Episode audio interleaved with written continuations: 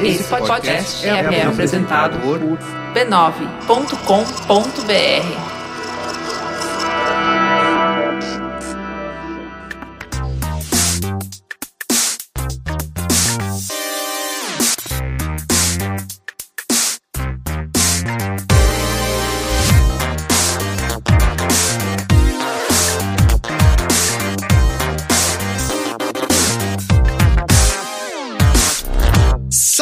Saudações a todos e bem-vindos a mais uma edição do Notícias da Nave Mãe. Uh, é três! Podcast Overloader, no qual a gente conversa sobre as principais notícias que rolaram no mundo dos videogames. Eu sou Heitor De Paula, tô aqui com Guilherme Jacobs. Olá, Heitor de Paula. É muito feliz que a E3 de fato não morreu. Na verdade, ela só andou três meses para trás e agora acontece em setembro, porque teve mais anúncios e notícias e eventos numa semana só agora do que em junho, basicamente todo. Eu acho um absurdo você chamar hum. essa semana de E3, porque eu acho que fazia muito tempo que a E3 não era tão boa quanto foi essa semana. É verdade, é verdade, me perdoe. Cara, o que aconteceu? O que aconteceu? Assim, a gente até tinha falado que, oh, essa TGS parece que vai ser mais legal do que a média. Mas aí a gente teve num espaço de sete dias. E, tipo, a TGS ainda tá rolando, né? Uhum. Teve Direct, teve State of Play, teve showcase do Idea Xbox, teve aquele evento da Disney e teve um evento da Yubi. É. Bom. Eu não sei. é fim de algum trimestre ah, fiscal agora? É. É, é sim, é sim. A gente tá terminando. Porque é janeiro, fevereiro, março, abril, maio, junho, julho, agosto, setembro. Então sim, tem esse ponto. Tá, né? ok. Também, assim, é o fim da época mais quente no hemisfério norte, que é meio que onde, onde, onde talvez, assim, coisas como a Atoll Game Show que é presencial acontecem, o negócio da Disney também é presencial. É, porque depois começa agora o outono e o inverno uhum. vai esfriando, então tem esse detalhe também, talvez, talvez. É, mas claro que isso aí não, não vale muito quando se fala de coisas digitais como State of Play e Nintendo Direct. E também Cara, eu acho que também tem um pouco de preparação pro fim do ano, sabe? Uhum. Pra época que a galera lança mais coisas. Tem a temporada de compras por causa de Natal, por causa de Black Friday. Então talvez eles queiram sair antes, assim. E aí, como basicamente é setembro, já estamos no meio de setembro, foi a oportunidade, né? Assim, tudo isso adiciona um pouquinho de tempero de. Como eu posso dizer? Coincidência mesmo, né? Acho que é isso é, ocasião. Um, e pronto, acontece o que aconteceu. Que foi uma das semanas, 10 dias aí, mais anúncio, anúncio, anúncio, anúncio, anúncio em muito tempo. Não, e ainda por cima, por ser a, a Talk Game Show, também tem muito lance da gente acordar e. Eita Exato. porra!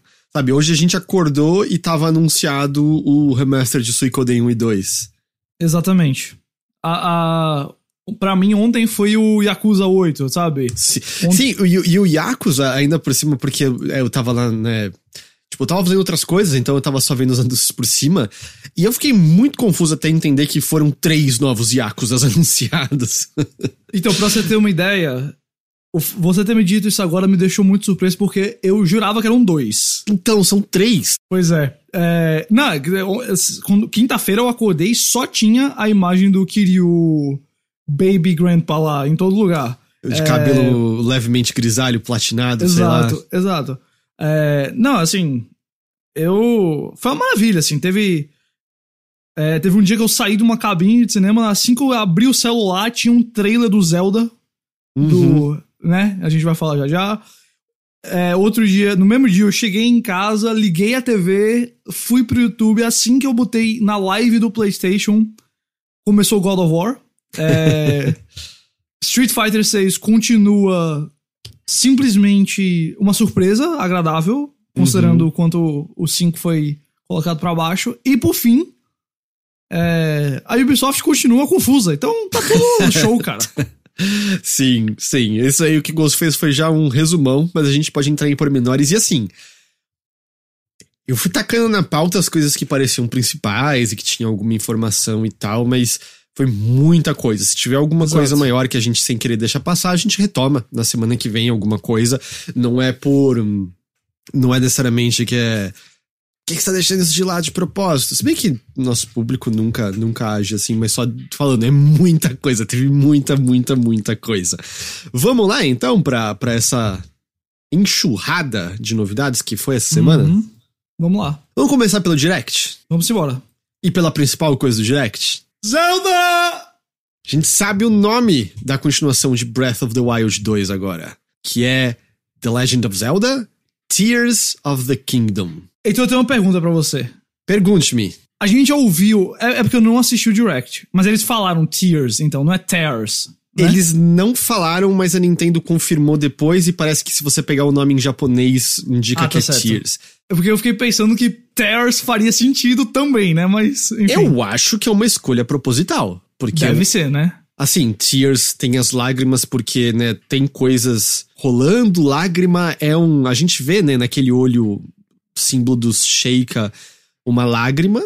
Exato. É, que quer ou não, o, o reino de Breath of the Wild, né? O estado em que ele tá não é o melhor estado em que ele já esteve. E eu até vi uma pessoa lembrando que no Skyward Sword, os itens que você coleta dos templos são as lágrimas sagradas. Hum, Pode ser também coincidência, porque lágrima não é um. não é como se fosse um, um ícone muito único. Acho que seria uma, uma conexão mais direta, não é como se lágrima fosse uma coisa é, muito inusitada de ser pensada. Mas ao mesmo tempo tem o fato de que o, o, o reino está literalmente partido, né? Com partido, pedaços né? Exato, exato. é, arrancados, flutuando. Então, tanto tears de lágrimas quanto tears de, de ruptura, de rasgo, funciona. E não sei se foi um acidente ter, ter casado dessa maneira, mas não me parece é, que, que dá pra você descreditar esse- essa leitura, né, dessa maneira. E. Exato. É, eu concordo com a sua visão de que pode ter sido sim proposital. É, ambas interpretações eu acho que funcionam muito bem. Mas, é, de qualquer forma, o mais importante é o jogo continua, eu acho, muito legal. Temos data. Temos data, sim, verdade, verdade, a gente não falou disso.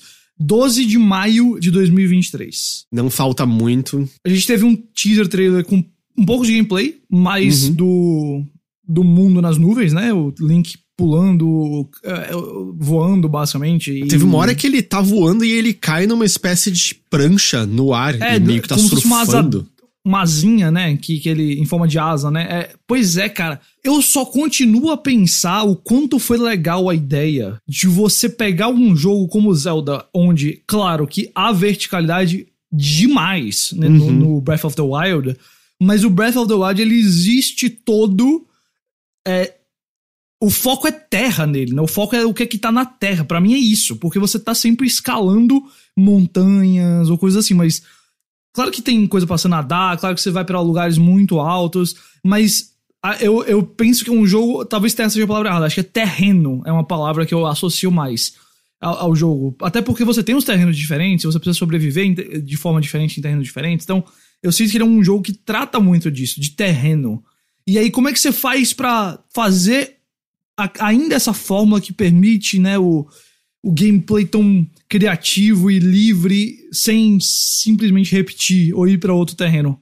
Cara, você remove ou você destrói o terreno. Você coloca o personagem, francamente, na ausência de terreno, eh, sabe? É, eu acho muito legal. Muito legal mesmo. E, e é, é interessante, assim, eu, imagino que a ideia até tenha passado, porque a gente ouviu, né, na ocasião, que, ah, tinham muitas ideias que não deu pra colocar no Breath of the Wild. Tinha ideia de Alien. E, e aí também eu imagino que no processo, né, o negócio cresceu, eles têm novas ideias. Mas é meio legal, assim, que aparentemente estará no jogo algo que a galera fazia no Breath of the Wild. Porque você lembra que dava pra entrar nos carrinhos lá daquelas. Sim. das áreas de Goron e usar o Magnesis e você saía voando naquele negócio. E parece que agora é meio, é, vai estar no jogo mais ou menos isso de alguma forma.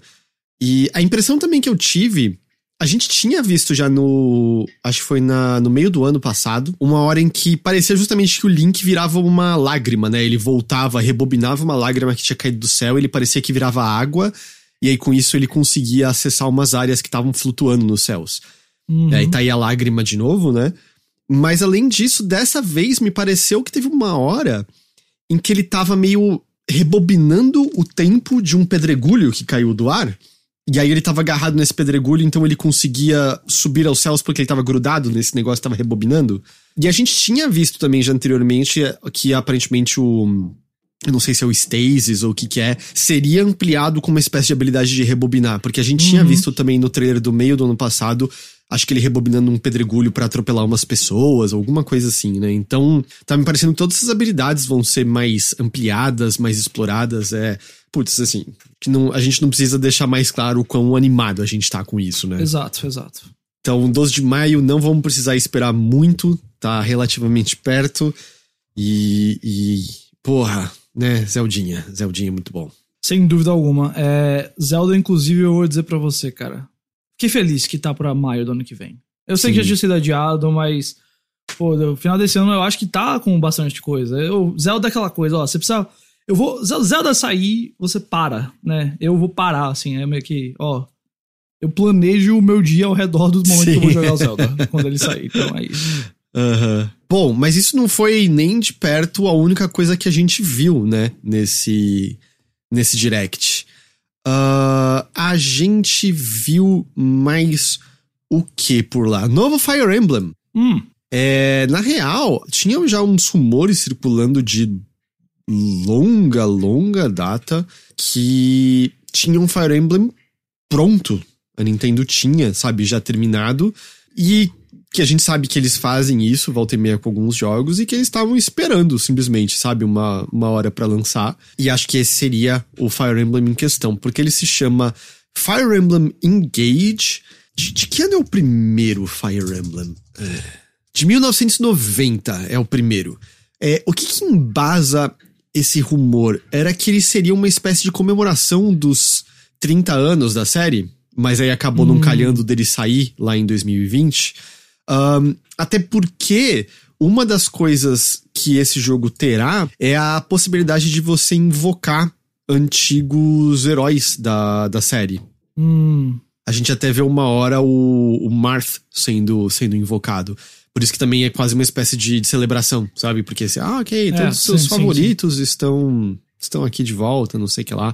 É um Fire Emblem de estratégia por turnos. É o, o classicão mesmo. Eu, eu falo isso porque agora a gente tem, né? Tem os spin-off, teve lá os Musou lá, né? Esse aqui é o de estratégia sim. mesmo. Sim. E o protagonista, que você também pode escolher, né, entre um homem e uma mulher, é um. É aparentemente um descendente daquele povo que vira dragão, né? Que é uma coisa Hum, que, que aparece em vários. Vírus é bom. Em vários Fire vários Emblem. fires. em vários Fire Emblem. ah, desperta depois, sei lá, um milênio e no meio de uma treta, no meio de uma guerra. Enfim, e a partir disso é desenvolvido. O que tem chamado muita atenção é o design do, desse protagonista, que tem um cabelo meio vermelho, meio azul, que a piada geral é que é o cabelo de Joy-Con. E, e, de fato, as cores lembram Joy-Con, né? Olha, pode. é, Assim como Tears ou Tears, eu também não duvido que isso seja proposital, porque é. É, sabe, é muita cara da Nintendo fazer. A Nintendo tem essas coisas assim, né? Que ela às vezes pega uma imagem, uma cor que se torna associada ao seu console daqueles jogos e bota ali dentro e. Se brincar, vai ter uma piada, assim, sabe? Oh, your, your hair is so joyous. Alguma coisa assim, sabe? Mas. É. Bom, é Fire Emblem, sabe, cara? Eu, eu não tenho muita é, ligação nem interesse, mas assim, é, eu sei que. Pô, fa- faz um tempinho que não tem um assim mais tradicional, né? Então eu tenho certeza que muitas pessoas que são fãs estão tão felizes que vai ter outro aí. Ah, Eu vi também que o, o designer, a designer, não sei agora, desse protagonista é uma pessoa que faz designs de VTubers também. E de Hum, fato, você olha ok. pra esse protagonista e você fala, é, podia ser um VTuber, né? não poderia. E, e é isso. ah, data de lançamento 20 de janeiro de 2023. Tá, tá aí já, Já, também. já, né? Bem, bem Uh. perto. O que reforça a ideia mesmo de que já tava andado isso aí. Miyamoto apareceu lá no direct. Eu ele. só fazer um, um, um aviso, se as pessoas estiverem ouvindo um barulho, vizinhos estão fazendo reforma e não tem muito que eu Hum. possa fazer quanto a isso. Talvez as pessoas ouçam uma, uma martelada aí no fundo. Mas voltando, Miyamoto apareceu pra falar de Pikmin. Foi interessante que ele começou falando de Pikmin Bloom, que já tá disponível tem um tempo. A impressão que deu foi quase meio. Oh, gente, lembrem aí desse jogo. Quem sabe até dar uma incentivada pra umas pessoas É. que nunca nem ouviram falar dele baixar pra ver qual é. Uhum. E, mas acho que a principal coisa é que ele falou que o Pi- Pikmin 4 sai ano que vem, 2023. É, é meio engraçado porque acharam, né, tem notícias de 2015, no qual o Miyamoto tava falando que tava muito próximo de sair o Pikmin 4. Acho que se você pegar a idade do universo, 2015 pra cá, de fato, tá próximo, né? Mas não sei o que aconteceu exatamente com o desenvolvimento do jogo que em 2015 parecia próximo e de repente não tava. Hum, Ao mesmo tempo, né, 2015 era Wii U ainda, né? Então, Verdade. Sei lá. Na, Ah, seja na verdade, for, tava no comecinho do Wii U, né? O Wii U foi quando? Tava, é 2014, não é? 2013? Eu acho que não, foi, é. eu- Não, espera, o Wii U não foi antes do PS3, do PS4 e Xbox One? O Wii foi 2012. ok. 2012, é. Nossa, mas. uh, Caramba! A gente tá nos 10 anos do Wii U. Ô, louco. é. E não tem nada pra comemorar. Nada. Até porque mal e mal tem jogos que que É. ainda estão presos do Wii U. É são muito poucos, né? Tipo, a gente viu quase nada do Pikmin 4. Eles provavelmente, né, mostram mais pra frente. Foi mais pra, pra constar, né, mais pra frente. Uhum. Como é 2023, a gente não sabe se é começo, se é fim, se é meio. Tem tempo deles E não botarem é um como se direct. estivesse faltando lançamentos nesse momento. É, eles põem, fazem um direct ou põem um vídeo no YouTube e dá mais detalhes do jogo. O que Total, foi é. dito é que ele vai ter meio que uma nova câmera mais situada. Aliás, situada mais próxima ao chão, pra meio Hum. você ver mais o, o mundo na altura dos Pikmin. Pode ser legal, pode ser legal. E também Olha o. Miyamoto mencionou alguma coisa de. Ah, o, o controle do Switch permite que você jogue mais sem ter que ficar pensando tanto nos controles e coisas assim. Vamos ver como isso vai, como isso vai se dar exatamente Tá certo. Que mais? Harvest Moon, A Wonderful Life, lançado originalmente lá no GameCube, em 2003, vai ganhar uma nova versão pra Switch na metade do ano que vem. E aquilo, acho que todo mundo tá ciente, mas tem aquela questão de perda de direitos. E aí o Harvest Moon original não pode mais se chamar Harvest Moon, né? Os Harvest Moons atuais é, são outra coisa. O, a linhagem do Harvest Moon original virou Story of Seasons. Então, quando Olha esse aí. jogo chegar no Switch, ele vai ser Story of Seasons, A Wonderful Life. Ah, mas é um, uma repaginada visual e. Eu, te- eu, pra ser totalmente honesto, é porque teve tanto jogo de Fazendinha nesse direct que eu não sei se eu tô confundindo agora. mas é porque teve algum de Fazendinha que tinha uns cenários claramente com upscale de, de IA que tava feião, tava com aquele aspecto de passamos vaselina e tudo borrou e ficou e ficou meio macio demais. Eu não lembro agora se é exatamente o, o Story of Seasons A Wonderful Life, mas foi o direct do jogo de Fazendinha, né? Assim, se no meio do ano a gente já tinha tido. Tipo, o Wholesome Direct tinha uma quantidade insana de, de jogos de Fazendinha, e aí realmente voltou aqui tudo. Então, de fato, minha cabeça pode estar misturando algumas coisas, mas teve algum que o visual tava deixando um pouco a desejar. Uma coisa muito legal dessa nova versão do jogo é que além de escolher entre um protagonista masculino ou feminino, você pode escolher um protagonista não binário e vai poder se casar com qualquer personagem que casamento é possível, independente do gênero da figura em questão. Então, todo mundo é. Não sei se seria bissexual ou pansexual, mas todo mundo vai com todo mundo, tá de boa. Você pode escolher o que você quiser, você pode ser o que você quiser e você pode ficar com quem você quiser. Eu achei muito bom que na conta oficial do jogo, quando tava lá anunciado, uma pessoa respondeu tudo, tudo, em caps. Por favor, deixa eu ser gay! E aí a conta oficial respondeu com um print mostrando esses detalhes do jogo, Ah. sabe?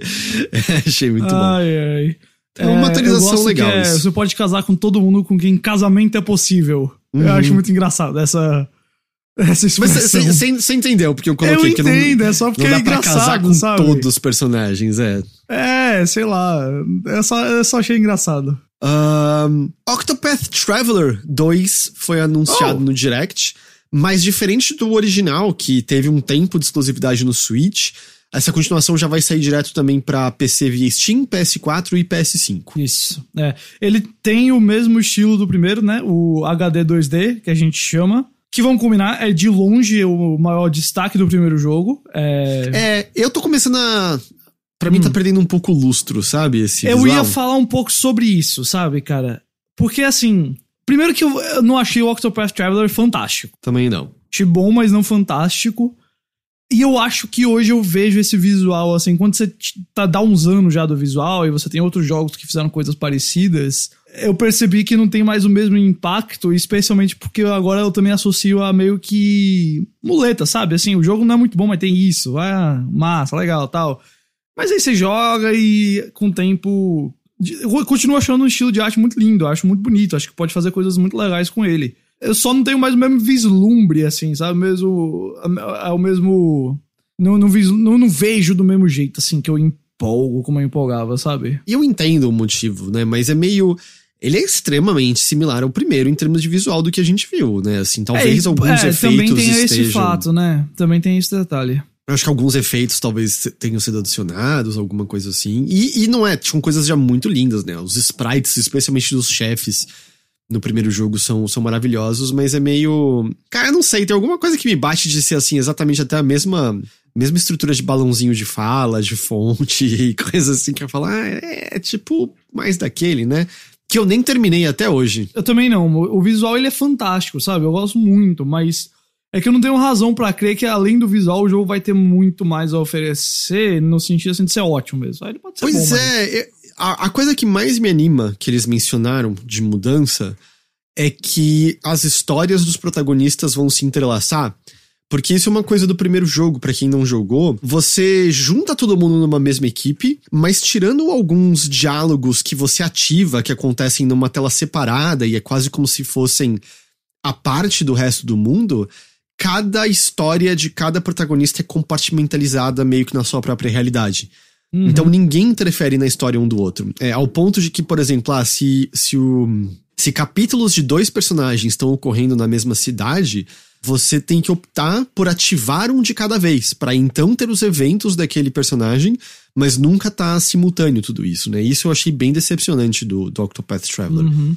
Eles estão falando de se entrelaçar, então talvez seja mais uma história escrita pensando em oito protagonistas de fato, que é legal, mas até onde eu pude me lembrar, as oito classes que eles anunciaram são exatamente as oito classes do jogo original. É, ladrão, apotecário, dançarina. Eu preciso relembrar, mas eu, eu imagino que sim, né? Eu não sei, na minha cabeça vem um pouco o Bravely Default, sabe? Que. É, verdade. Que, antes do Bravely Default 2, o outro lá, em que era meio. Eu joguei o primeiro e é, pô, não é incrível, mas tem coisas legais. É aí, o Bravely Second? Bravely Second. E aí sai a continuação e parece meio. É, vocês não estão muito interessados, talvez, em talvez mudar o que não deu tão certo assim no primeiro jogo. É, a outra coisa que eles disseram é que vai ter um ciclo de dia e noite.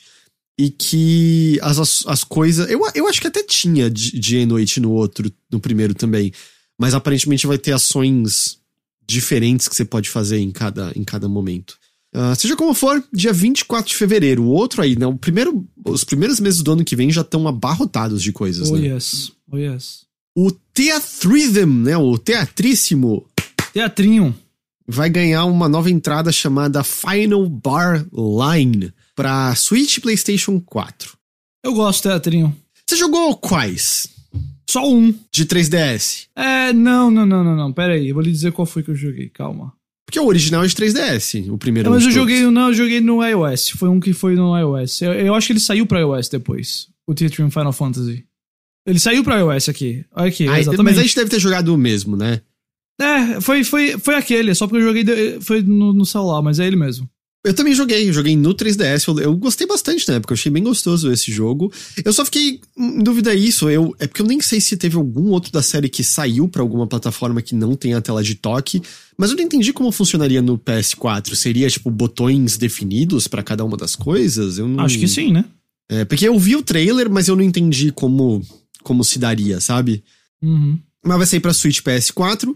Falaram que vão ter 385 músicas e 104 personagens diferentes vindo de Final Fantasies. Vão ter outras 90 músicas disponíveis como DLC que vão vir de outros jogos da Square Enix, como Nier e Chrono Trigger. E se você comprar a versão Deluxe, você também tem acesso a algumas outras músicas exclusivas. Bastante música, né?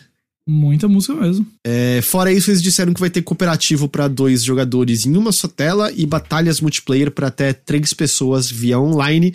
Mais um jogo de fevereiro do ano que vem, dia 16 de fevereiro de 2023. Existem outros meses no ano, pessoas. Tem certeza? O pior de tudo é que tenho não. fevereiro nem tem tantos dias quanto os outros meses. É verdade, é verdade. Mas é, isso é isso, todo mundo quer sair antes do Zelda. Poxa, mas Eu tem, brincando, tem tá? Eu março, tem abril, falando- tem, sei, tem não- muita coisa.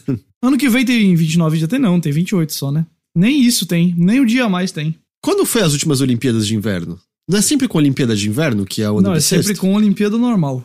Ah, é com a Olimpíada normal, ah, tá. Seria 2020, mas aí foi 2021 por causa da pandemia. Nossa, eu tinha esquecido desse detalhe. Que tinha o Tóquio 2020 com o logo perfeito virou 2021. Exato. Esqueci disso, cara. Teve, nem lembrava. Mas eu também não vi nada, então não teria muito como eu lembrar. É, e Takes Two vai ganhar uma versão pra Switch no dia 4 de novembro. Ótimo jogo, excelente jogo. E deu pra ver que o trailer era sincero, porque, rapaz, a resolução desse jogo no Switch Hum, vai fazer você querer consultar seu oculista achando que você tá míope. é, bom, mas assim, é eu esperado, tem- né? É esperado. É, mas eu acho que vai se dar bem, viu, no Switch esse jogo. Ele tem uma coisa diferente, né? Em que dá pra você jogar wireless local em cada pessoa no próprio Switch. E aí eu Uhum. O que não me ficou claro é que, assim, é porque o jogo, né, mesmo quando você tá jogando online, as, a- as versões já disponíveis, quase sempre ele tá com a tela dividida ao meio. Tirando alguns pontos específicos nos quais os dois jogadores compartilham a mesma tela. Não me ficou claro se essa versão de cada um no seu próprio Switch é, sempre cada um vai ter a própria tela, porque, tipo, no ponto que eles mostram, era, mas eu não lembro do jogo bem o suficiente pra saber se não era um dos momentos nos quais isso acontecia naturalmente mesmo, entendeu? Uhum. Tales of Symphonia vai ganhar um remaster em consoles atuais, Switch, Xbox e PlayStation em 2023, com melhorias de jogabilidade, mas o que isso significa, por enquanto, é um mistério. Hum, é. O jogo é de GameCube, né? Originalmente de 2003, eu acho. Ganhou versões para PlayStation 2 no Japão. E ele chegou a ter versão HD no PlayStation 3. A galera, no entanto, tá meio decepcionada com esse remaster, porque ele vai rodar em 30 quadros por segundo. E no GameCube ele rodava em 60. É, realmente. Eu acho, eu não, não sou técnico, mas eu acho que os consoles atuais são mais potentes que o GameCube. É, deixa eu confirmar aqui, deixa eu abrir aqui o Digital Found pra ter certeza, porque eu não confesso que eu. É, obviamente. Então é. é Estranho, é, né? É, Bom. é estranho, é estranho. É, você já jogou esse jogo?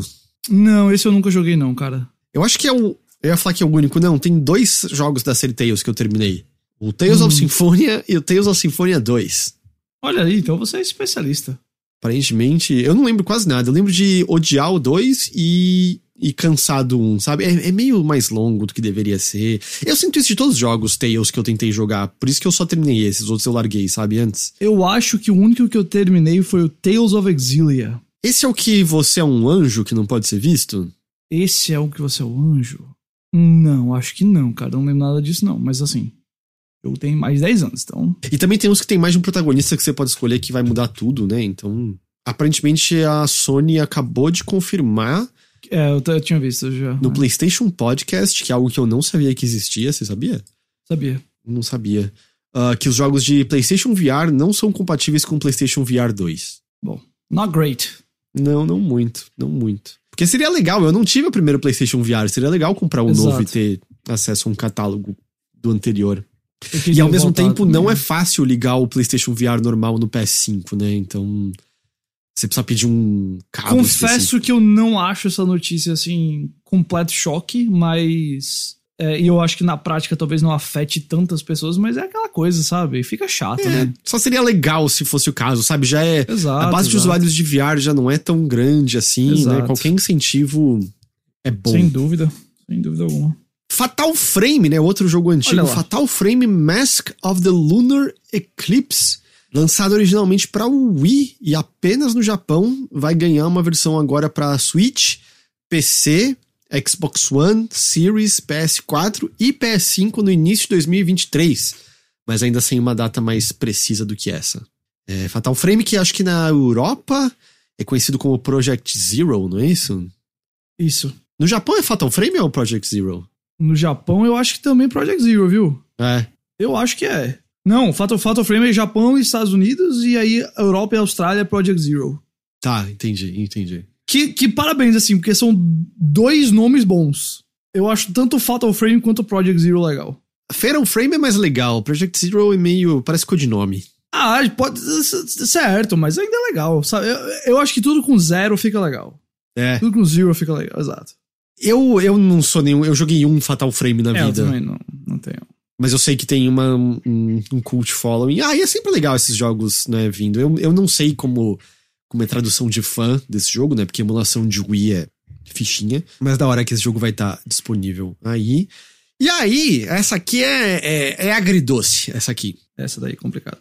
Porque o GoldenEye, né? O GoldenEye 007, o jogo de Nintendo 64, tá a caminho do Nintendo Switch Online e também nas plataformas Xbox, estando no Game Pass. Show! Aí você vê uma notícia dessa e fala, porra, quer dizer, no meu caso pelo menos é, não assino o tier do Switch Online que me dá acesso a jogos de 64, mas eu assino o Game Pass. Vou pegar no Game Pass com certeza. Show! Porém, O quê? Durante o Direct, falaram que vai ter suporte a partidas multiplayer online. Incrível. Olha só que legal!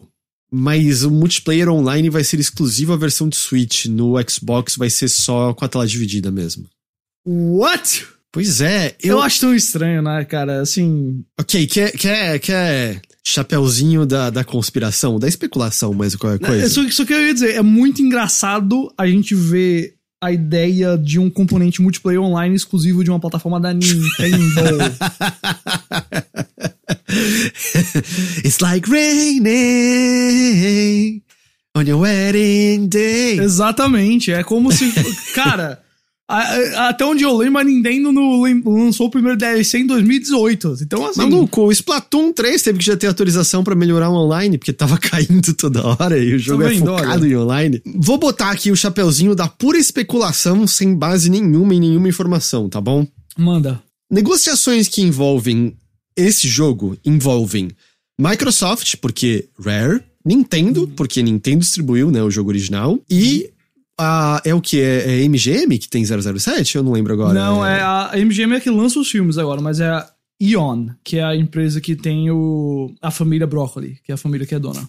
Mas você pode simplesmente dizer que é a família Broccoli, no caso. Entendi. Eu adoro falar da família Brócoli. Exatamente. São Saiyajins, né? Eu não sei se poderia ser uma coisa de acordo, que é meio, ok, vamos lá, vamos sentar aqui juntos. Microsoft, beleza, você pode lançar esse jogo de Nintendo 64 na sua plataforma, mas a gente fica com esse multiplayer online, sabe? Alguma coisa assim? Uhum. Tipo uma troca. Ao mesmo tempo, ah, esse, vários jogos, né? o- o- os, os jogos do, do Switch Online tem multiplayer, né? Eu já joguei, por exemplo, Mario Bros. com outra pessoa online. Tinha um lag meio considerável, mas, mas funcionava, sabe? Então eu não sei se é uma questão de algum sistema já pronto. Ao mesmo tempo, é a Microsoft. Eu, eu acho que eles teriam condições de implementar isso se eles colocassem os recursos necessários. Por isso que às vezes eu não sei se se poderia ser uma coisa de acordo mesmo, sabe? De, de, Uhum. de no papel, beleza, essa é a concessão que a gente faz pra gente poder ter o jogo aqui de alguma forma. Mas eu Ah, também não acho que é impossível que um dia tenha. É, hum, cara, a, a real, a- essa indústria Hoje é em dia né? é muito difícil acreditar em qualquer coisa ser exclusiva que não seja, tipo, feito por estúdio próprio, sabe? Uhum. E mesmo assim, eventualmente sai no PC, assim, né? é, Também tem é. isso. É verdade. Eu, eu acho que, que pode ser alguma coisa de, de acordo, alguma coisa. De novo, não me citem nisso, sou eu especulando total aqui, tá? Ah, é, Mas é uma pena, assim, a eu- gente vai ver post lá no Resetra lá. Hi, I listen to a Brazilian podcast. O Heitor de Paula diz isso. Aí vai sair o Jason Schreier dizendo this is fake. Nossa, é que, dizer- cara, é que eu não sei o quão perto se acompanha, e tudo bem, o alcance deles é muito maior, e eles são focados, né, em, em furos, mas é impressionante como toda semana alguém tira completamente de contexto e entendimento alguma coisa que o Jeff Grubb falou e vira uma nova história, sabe? Eu, eu sei disso porque acontece em outros meios também. Ah, Eu Uhum. vejo muito isso com, com o NBA, com o basquete. Quando eu escuto os podcasts hoje, os caras fazem questão de falar assim: atenção, agregadores de conteúdo. Isso não é algo que eu estou reportando, é só especulação. Eles falam assim mesmo, sabe? Uhum. Porque tu- tudo é agregado e vira conteúdo reproduzido fora de contexto, cara. Sim, tem muita, especialmente muita conta, muita gente que vai desesperada, né, pra fóruns ou, ou, ou redes sociais pra poder ser o primeiro a dar alguma informação e, e volta e meia tá É errado. clique. né? Mas sei lá, cara, é uma pena porque estaria no Game Pass, que eu já assino, e putz, Eu, eu acho que eu conseguiria brincar um bocadinho jogando online Nossa! GoldenEye. Oh, putz, demais. Especialmente, né? Porque eu, eu nunca tive a experiência de jogar sem conseguir bater o olho na, na telinha da outra pessoa dividida e saber onde ela tá, né? Eu nunca fui da Sempre. galera que É botava recorte de papelão pra esconder, sabe? Da televisão Eu de cada um. nunca cheguei nisso, não. Eu sempre olhava, não vou nem mentir. É, você considera assinar o negócio do Nintendo Switch Online que tem os jogos 64 por causa disso? Cara, talvez. Porque junto disso eles anunciaram vários jogos de 64 e alguns que me interessam bastante lá. E tem outros jogos já bem legais. É que ao mesmo tempo, é, eu posso emular tudo isso, né? É verdade. E também assim, o que, o que eu pensei foi meio que, ah, talvez eu pegue no mês que saia. Sabe? É, pelo menos um meizinho pra brincar, assim, né? Exato. E aí você joga alguma coisa de Mega Drive também só porque tá lá. Porque é que sabe, sabe para mim qual é o maior impedimento mesmo? Hum. É a coisa mais complicada de você jogar Nintendo 64 hoje em dia é o controle ultra específico dele. Exato.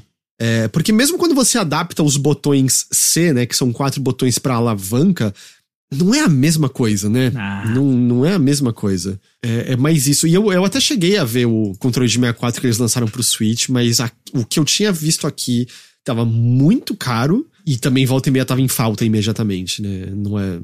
A galera deseja muito isso. Mas até pra jogar via emulador. é, seria legal ter um controle mais próximo do que o, do que o 64 era pra esses jogos.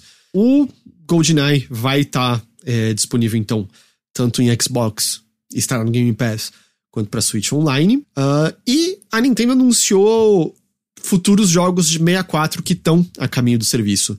É, ainda neste ano, o serviço vai receber Pilot Wing 64, Mario Uhum. Party 1 e 2, Ótimos jogos. com amigos do lado, né? Se bem que também, se, se online funcionar, pode ser muito divertido. Com... É Com verdade. pessoas. Mas, com a- mas esse, esse eu acho que tem um extra de ter gente junto, sabe? eu acho que É, você quer tá rindo da cara um do outro, né? Exato. Presencialmente. Exatamente, exatamente.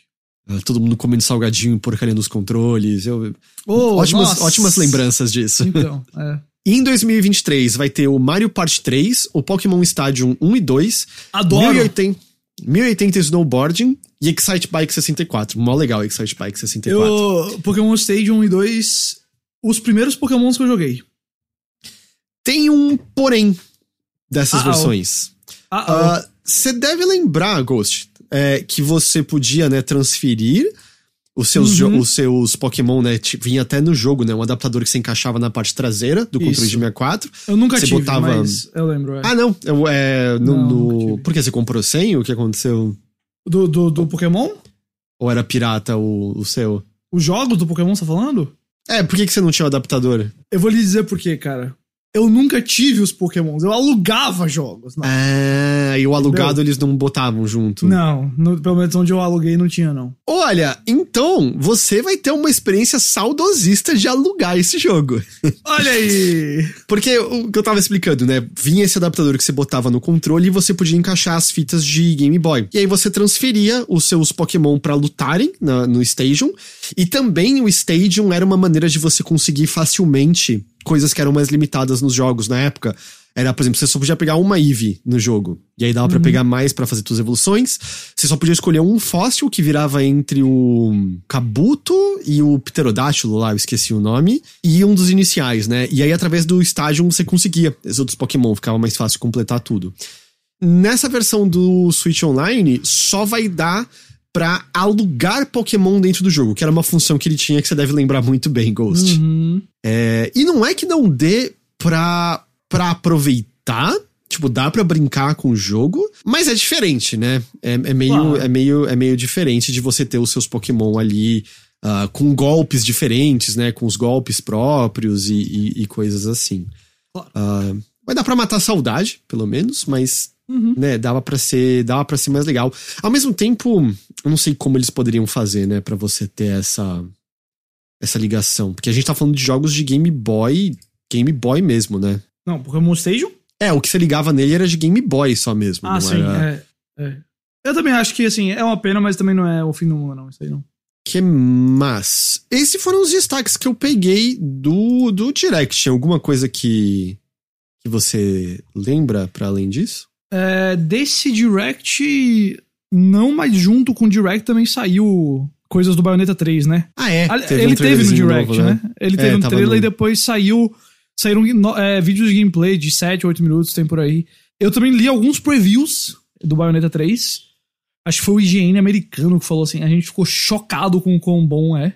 Ah, é? Então, é, eu, eu li alguns previews aí muito positivos. E esse saiu em outubro já, viu? Só pra lembrar, 28 de outubro. É. Já, já tá aí. É. É, não, a gente já passou da metade de setembro. É, esse, esse é um que eu acho que eu vou gastar a nota, viu, do- da Nintendo. Que é caro o jogo da Nintendo aqui, mas esse daí eu tô de olho, porque o 2 eu acho, assim, uma obra-prima de um jogo de ação. Eu acho que ele é perfeito. E. Ah, cara, tô com muita vontade de jogar esse daí, viu? Eu fiquei. Eu assisti bastante esses vídeos de gameplay aí do, do Bayonetta. Agora, cara, o Bayonetta, assim, eu, eu falo que eu quero comprar, mas também tem um porém, né? Eu tô contando que. É que com a Nintendo eu não consigo receber, não, mas é, quem sabe eu receba de, de, da Sony, porque se eu for pra comprar o God of War ou ele, eu vou precisar ir no God of War, porque, meu Deus, o trailer do God of War, cara. Então, eu não assisti, né? Porque eu, como eu nem terminei o primeiro, eu. hum, eu Nossa! falei, ah, eu não vou assistir. Brother, deixa ele dizer. Você nem tá, nem tá na pauta, então deixa eu dizer aqui, ó. É, não, eu, eu não coloquei, mas assim, mais porque era o trailer do jogo. E é aquele Claro, último é. trailer de hypezinho, pro- porque o lançamento tá super Então, próximo. é também, porque né? no primeiro God of War também demorou pra ter. Teve, teve um trailer aí do God of War que foi assim, o trailer do God of War, que era o que terminava com a serpente cuspindo o machado, e aí o, o Kratos pergunta pro, pro Atreus o que é que ele tá falando, o que é que a serpente tá falando, e aí o Atreus fala, ah, ela quer ajudar a gente. Aí acontece, eita caramba, você vai ter aquele bicho junto de você no jogo. Esse trailer foi o trailer assim de tipo. Você sabe que vai ter o Thor no jogo, né, por exemplo? Ah, não. Você não sabia. Você não, não, não viu as artes que saíram, então. Ah, não, lembrei, lembrei da arte do Thor, que a galera que tava reclamando que era um cara Que meio é- gordo e tal, Exato, sendo, exato. Que, sendo que É- isso é, é uma muito mais imagem fiel a- clássica de Thor, é, na real, né? Muito mais fiel ao, ao mito. Aí, aí, tipo, não vou lhe dizer o que acontece, mas tem, tem cenas no trailer da luta contra o Thor e, é- e é absurdo, assim, sabe? É, de cara eu, eu já, já me empolgo, assim, sabe? É, é o trailer que mostra diversos cenários, mostra muita coisa que pode ser interessante na história. Eu, bom, é sei lá, e tem um. Tem o mesmo clima ali do, do, do primeiro, assim, de ser algo grandioso mesmo. Então, E esse vai encerrar, né, essa, essa história, né? Vai se encerrar, é o, o- Eu esqueci agora, Cory Barlog, né? O nome do diretor. Ele não pretende. Falou que ele não pretende fazer mais jogos na mitologia nórdica, então encerraria aí. E assim, o trailer já meio que mostra que não tem muito o que fazer além disso. Porque, pô, se você tá indo pro Ragnarok, que é o fim, né? O apocalipse dos, da mitologia nórdica, o que, que você vai fazer depois? Entendeu? Já é isso. Vai matar os deuses egípcios. Exato, vai pra outro lugar. É... Cara, sei lá, eu, eu sei que é uma opinião não nada original, é uma opinião que não é complicada, mas eu preciso dizer, eu, eu acho, achei o trailer fenomenal, eu acho que esse jogo... Tem uma cena nesse trailer, cara, que envolve uma coisa que acontece com o céu, quem, quem assistiu vai saber. É, que, é, é, é de cair o queixo, assim. Eu não, eu não. Eu sei, eu sei que, tipo, é o mesmo. É God of War, tá? Não vai. Quando eu digo que é God of War, eu não tô falando só é da franquia. Eu tô falando que o jogo vai ser o que a gente jogou em 2018, eu acho, sabe? Eu acho que aquilo ali, com mais novos cenários, certamente novas mecânicas, coisas maiores e, no, e numa história nova. Mas é aquilo ali, é, é o God of War. Pra mim isso tá muito claro. Então, se você não curtiu, se você acha que o jogo tá evoluindo pouco, tudo isso eu acho que são críticas e opiniões válidas. A única coisa que eu preciso dizer é que a- quando, quando eu vejo o jogo em movimento e a questão assim de combinar o que tá acontecendo no gameplay com a história, com a ambientação, o universo, a trilha sonora, tudo. Cara, esse jogo me pega como como God of War nunca pegou, inclusive, antes de, de- dessa, desse reboot recente. Ah, eu acho que tem um, um quê grandioso nele, assim, que a gente não é, não estaria errado de realmente chamar de épico, que é uma palavra Uhum. que eu acho que não deve ser usada como é usada às vezes, de descrever coisas boas. Ah, esse aqui é épico e tal. Pra mim tem que ser algo que tem esse sentimento de ser grande. Não só por causa do tamanho, mas por causa do, do- do- da proposta mesmo. Então eu, eu fiquei, achei impressionante o trailer, de verdade. Achei muito impressionante. Animadaço. Pra esse ano é a coisa que você mais tá, tá animado? Eu acho que sim. Bayonetta tá logo atrás, mas eu acho que esse daí tá- tem, tem que estar em primeiro. Entendi. Da hora. Eu não tô. Eu tô mais animado pra ele do que eu tava pro Elden Ring, mas eu não creio que o. Eu não sei se ele vai fazer o que o Elden Ring fez por mim, sabe? Uhum. É, porque o Elden Ring, assim, até a gente. Até eu pegar o jogo, eu acho que eu não sabia o que, é que ia ser direito, sabe? Eu sabia que era um jogo de mundo aberto da, da From Software, mas eu não imaginava que ia ser o que foi. E é E War, diferente, falei. não é? No sentido em que. Óbvio que God of War tem. Tem boas. Bom, vai depender da pessoa que você pergunta, mas tem boas mecânicas, mas eu acho que muito mais do que você espera que te pegue e te emocione seja a narrativa, o desenvolvimento dos personagens, etc, etc. Enquanto Elden Ring é meio. Isso, isso, que isso. que é isso, que que é esse cenário que eu tô entrando? O que, que me Exato, espera exato. aqui? E é o que eu falei, ó. Eu tava mais animado pro God of War. Como- Quando começou, 1 de janeiro de 2022, qual é o jogo mais aguardado do ano? Era o Zelda, porque foi- não, é- não tinha sido adiado ainda, mas depois era o God of War pra mim. É, mas tendo jogado o Elden Ring, o Elden Ring ele fez muito mais do que eu achei que ele ia fazer, porque pra mim ia ser simplesmente Souls em mundo aberto, sabe? Que claro que ele é isso, mas eu acho que ele não é só isso. Eu acho que ele tem muito mais ali a oferecer em termos de misturar o gameplay com a história e a mitologia, como a From Software nunca fez antes. E o God of War, como eu falei, é God of War. A gente pode pegar o jogo e depois ser surpreendido, sem dúvida, espero que aconteça. Mas se ele simplesmente cumprir de ser uma continuação do primeiro God of War, é, ou melhor, do último God of War, com uma história mais ambiciosa, mais cenários e é, mecânicas levemente melhoradas, alteradas, cara, show, entendeu? Tá é show, show Uhum. mesmo. Então, é, assim, foi, foi um trailer muito bom, muito bom mesmo. Agora, a, a única coisa, assim, que. E pra mim não é um problema, né? Que eu nem tenho um PlayStation 5 ainda. Ninguém pode olhar pra esse jogo como, tipo, um jogo de PlayStation 5, sabe? Até pelo que eu tô falando, Não, assim, é. tipo.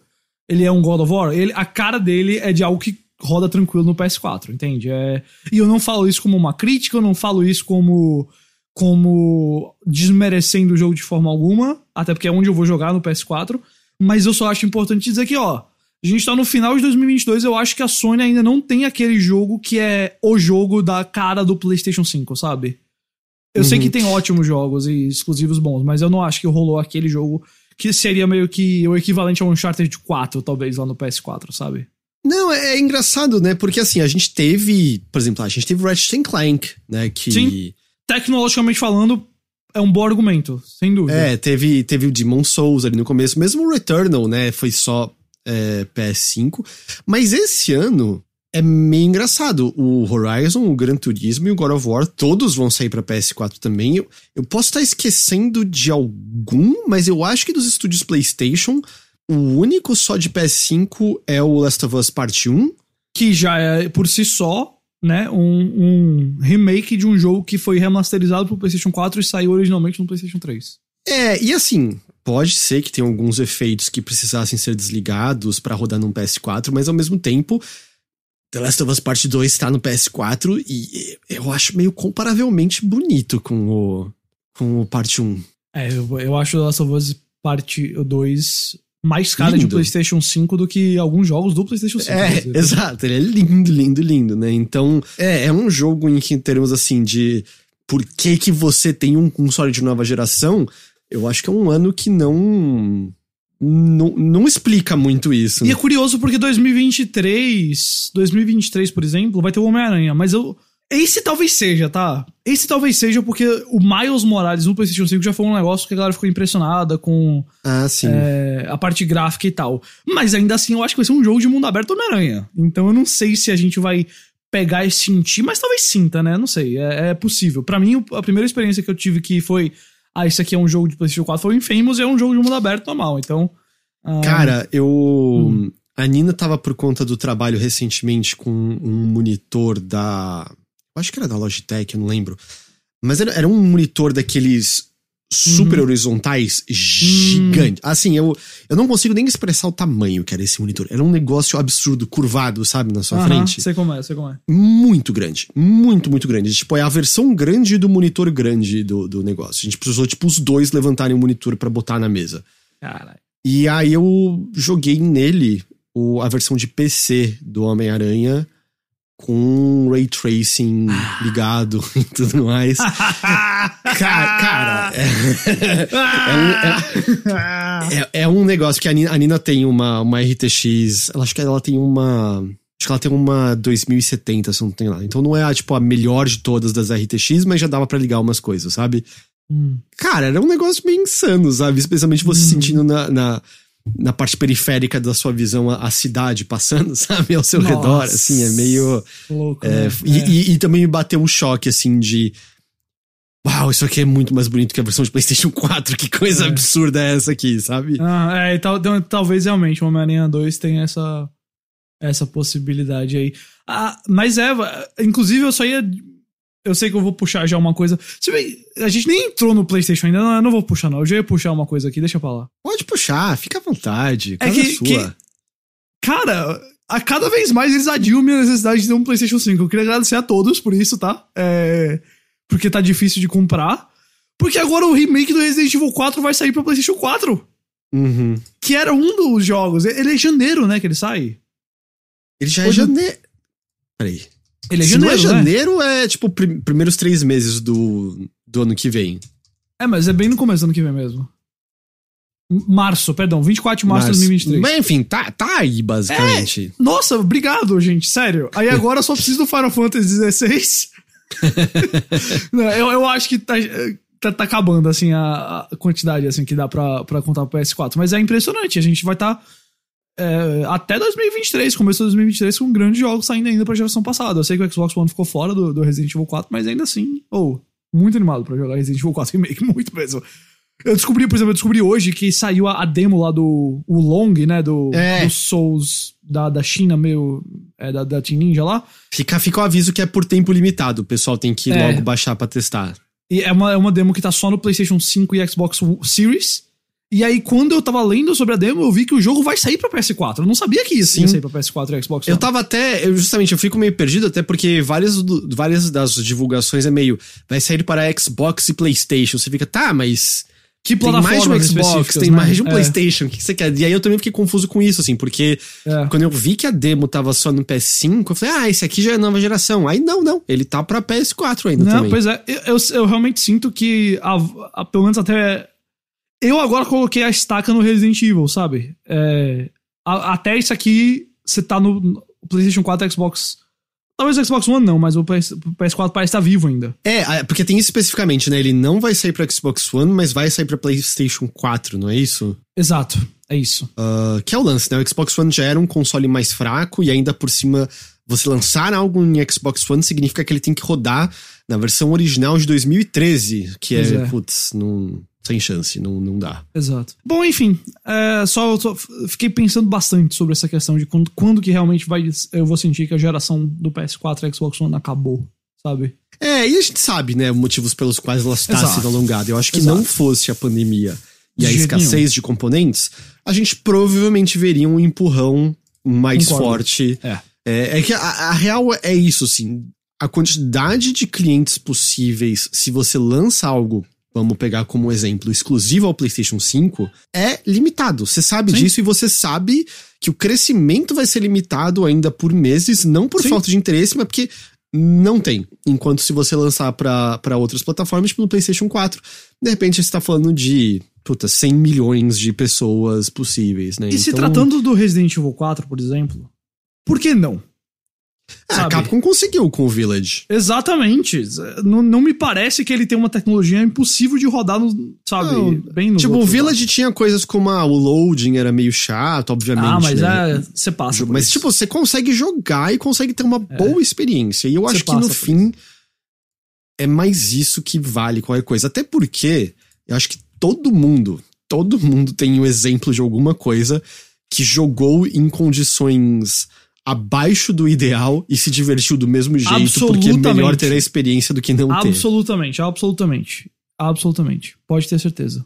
Sabe, quantidade de coisas, sabe, que já joguei em PC com taxa de quadro horrível, O- mas Nossa. eu queria direto, jogar, sabe? Eu queria jogar. Direto, que- direto. Eu mencionei já, o Knights of the Old Republic, quando ele saiu, eu não tinha a placa de vídeo que rodava direito, então ele- ela meio sobrecarregava e a cada, sei lá, 20 minutos o jogo crashava.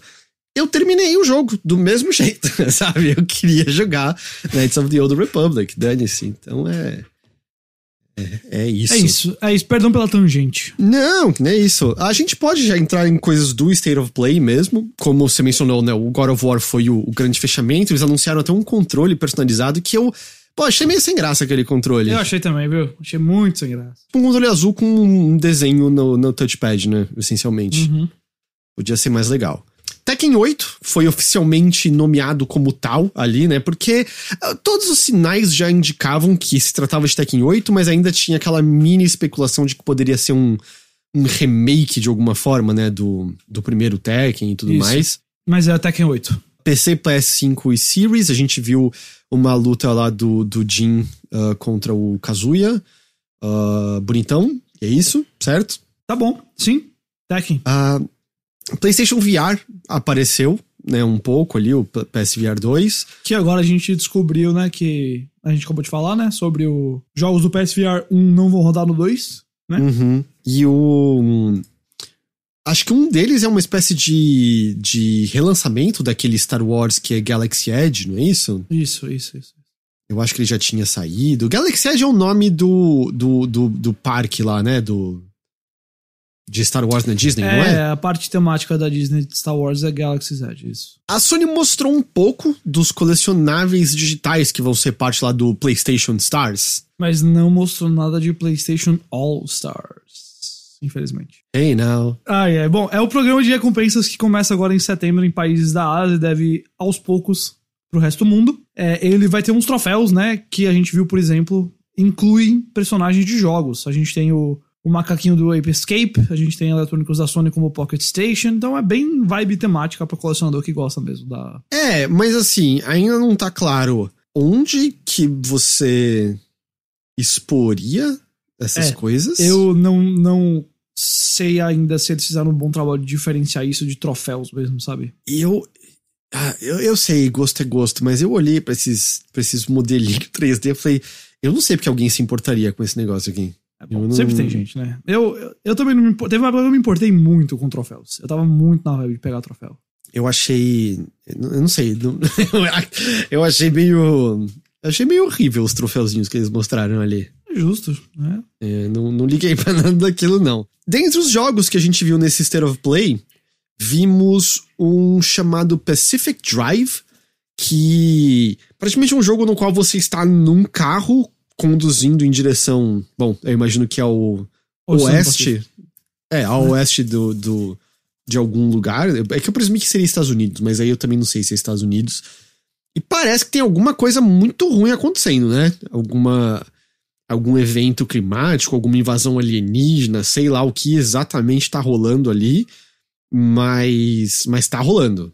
Tá rolando. Pareceu interessante a, a premissa e o, o mistério ali. 2023, como eu falei. O Project Eve, você lembra desse jogo que. Lembro, lembro. Quando, quando ele apareceu, eu, se eu não tô enganado, nosso comentário foi: Nossa, o design da protagonista é muito ruim, mas a ação parece boa. Era isso mesmo. Agora ele tem um nome, chama Stellar Blade, e o design da protagonista continua ruim, mas a ação parece muito boa.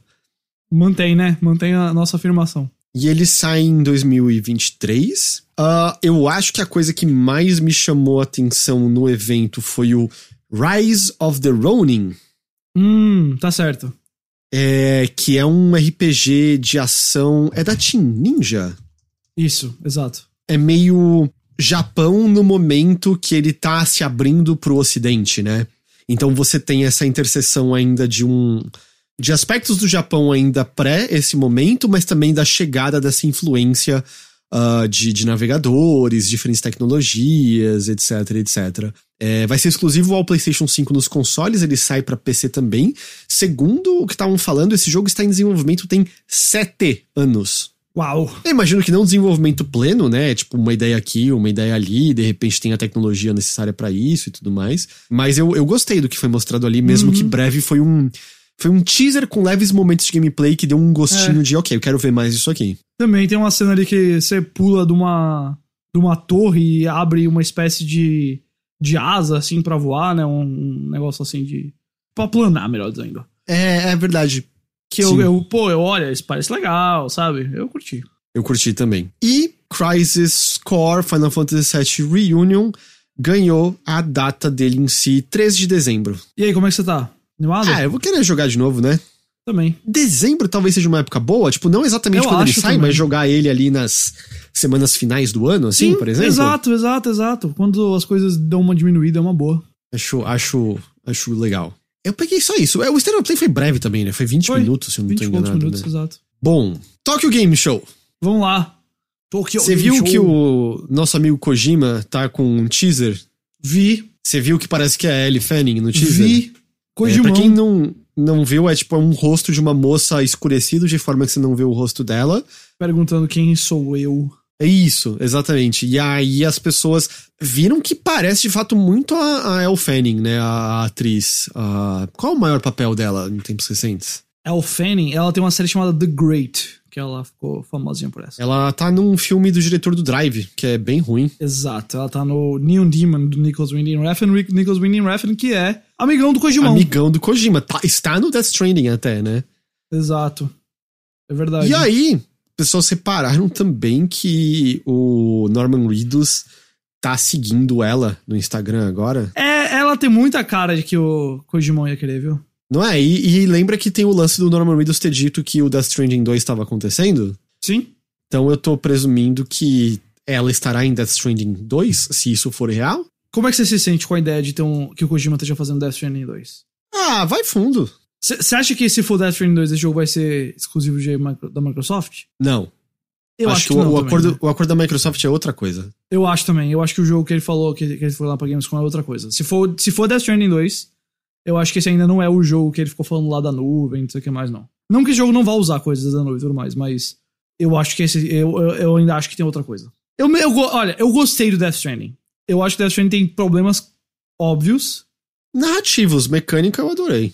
Mecânica eu acho perfeito. Eu acho que a história, sim, tem, tem narrativos, tem problemas. Mas eu acho que Death Stranding é um mundo muito legal pra você revisitar agora.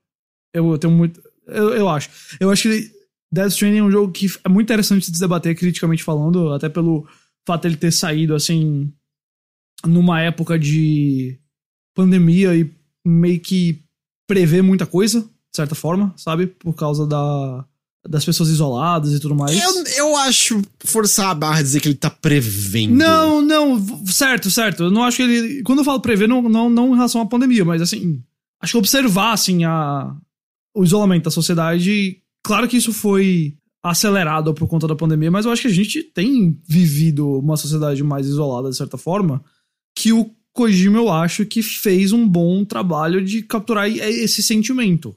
Agora, eu acho que muito do- da história acontecendo em si, do enredo em si, se perdia. Agora, pô, se for ele voltando pra aquele mundo com as lições do primeiro jogo, eu me animo. E mesmo que não seja essas coisas todas, cara. Quantos jogos tipo lei desse a gente tem com um cara tão autoral quanto o Kojima fazendo, sabe? É, por mim, ele pode fazer o quanto ele quiser isso aí. Mesmo que o jogo não seja ótimo, é sempre interessante. Às vezes eu valorizo isso. Mas a, a- a gente acha que ele vai anunciar no Natal Game Show ainda alguma coisa? Tá rolando ainda, né? Não, não, ele. Eu acho que vai ser com o truta dele. Vai Eu ah, também Awards. penso. Exatamente. Também penso. É, tanto que se você entrar nesse site teaser, você tem um negócio pra compartilhar em redes sociais, e meio que a primeira pessoa que tava lá compartilhando era o Jeff Keighley. É claro, e ele já. Não é ele, pois é. Inclusive, você escutou o Brain Structure? Não. O podcast do Kojima? Também não.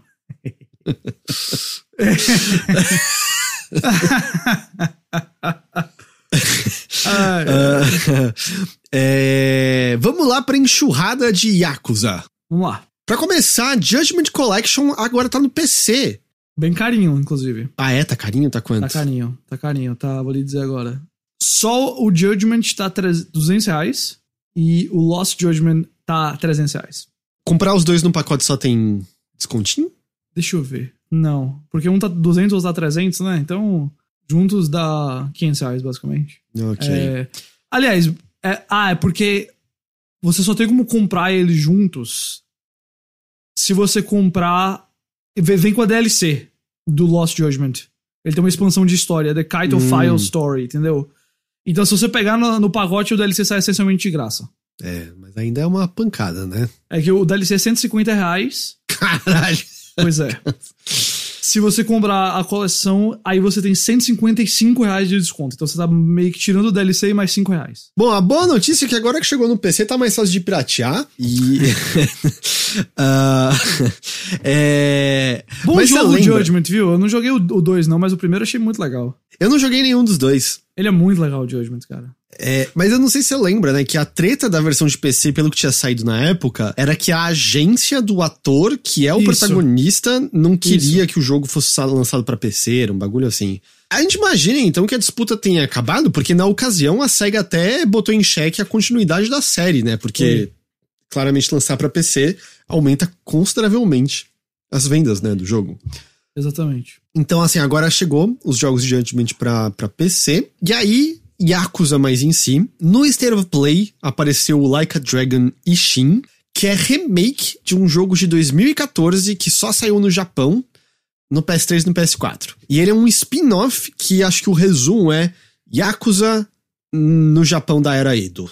Esse foi o que eu não tinha visto. É, esse passou no, no State of Play. E aí, assim, tá esse remake meio como a gente viu os outros, sabe? Em que os gráficos estão totalmente atuais. Segundo a SEGA, o jogo tá sendo todo reconstruído mesmo.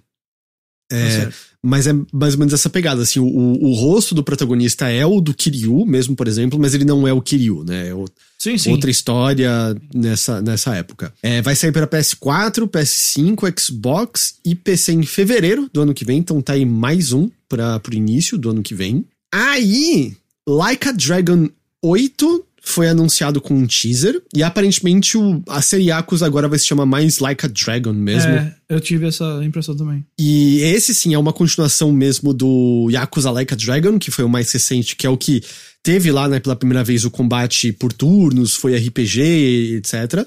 E o legal do trailer é que a gente vê o retorno do Ichiban, que é um protagonista excelente, ao lado do Kiryu, o protagonista dos outros Yakuza, e agora com um cabelo bem diferente, né? Ele tá grisalho e com um cabelo meio liso, caído. Eu inicialmente achei que era só um processo de envelhecimento, mas a SEGA falou que a gente vai entender porque o cabelo dele tá diferente durante a história. Deve ser meio questão dele se esconder, né? Eu também presumo que seja alguma coisa assim. Os dois vão ser protagonistas e parece que cada um vai ter a sua própria, sua própria equipe. E esse daí é com combate por turnos estilo RPG, como o Like a Dragon. Eu tô muito curioso pra ver o Kiryu lutando nesses combates por turno, assim, e que tipos de habilidades ele vai ter, sabe? Uhum. Você. É, É, é, é porque eu não tenho muita conexão com a história, tá? Nem sou muito fã, mas eu vi alguns fãs frustrados com o Kiryu voltando, porque eu entendo que o, o Yakuza 6 foi o final dele, bem assim, bem, bem é, assim. sim. Acabou a história dele. E aí tem uma galera meio frustrada com isso, mas, pô, sei lá. É, eu não sei, eu, eu acho que.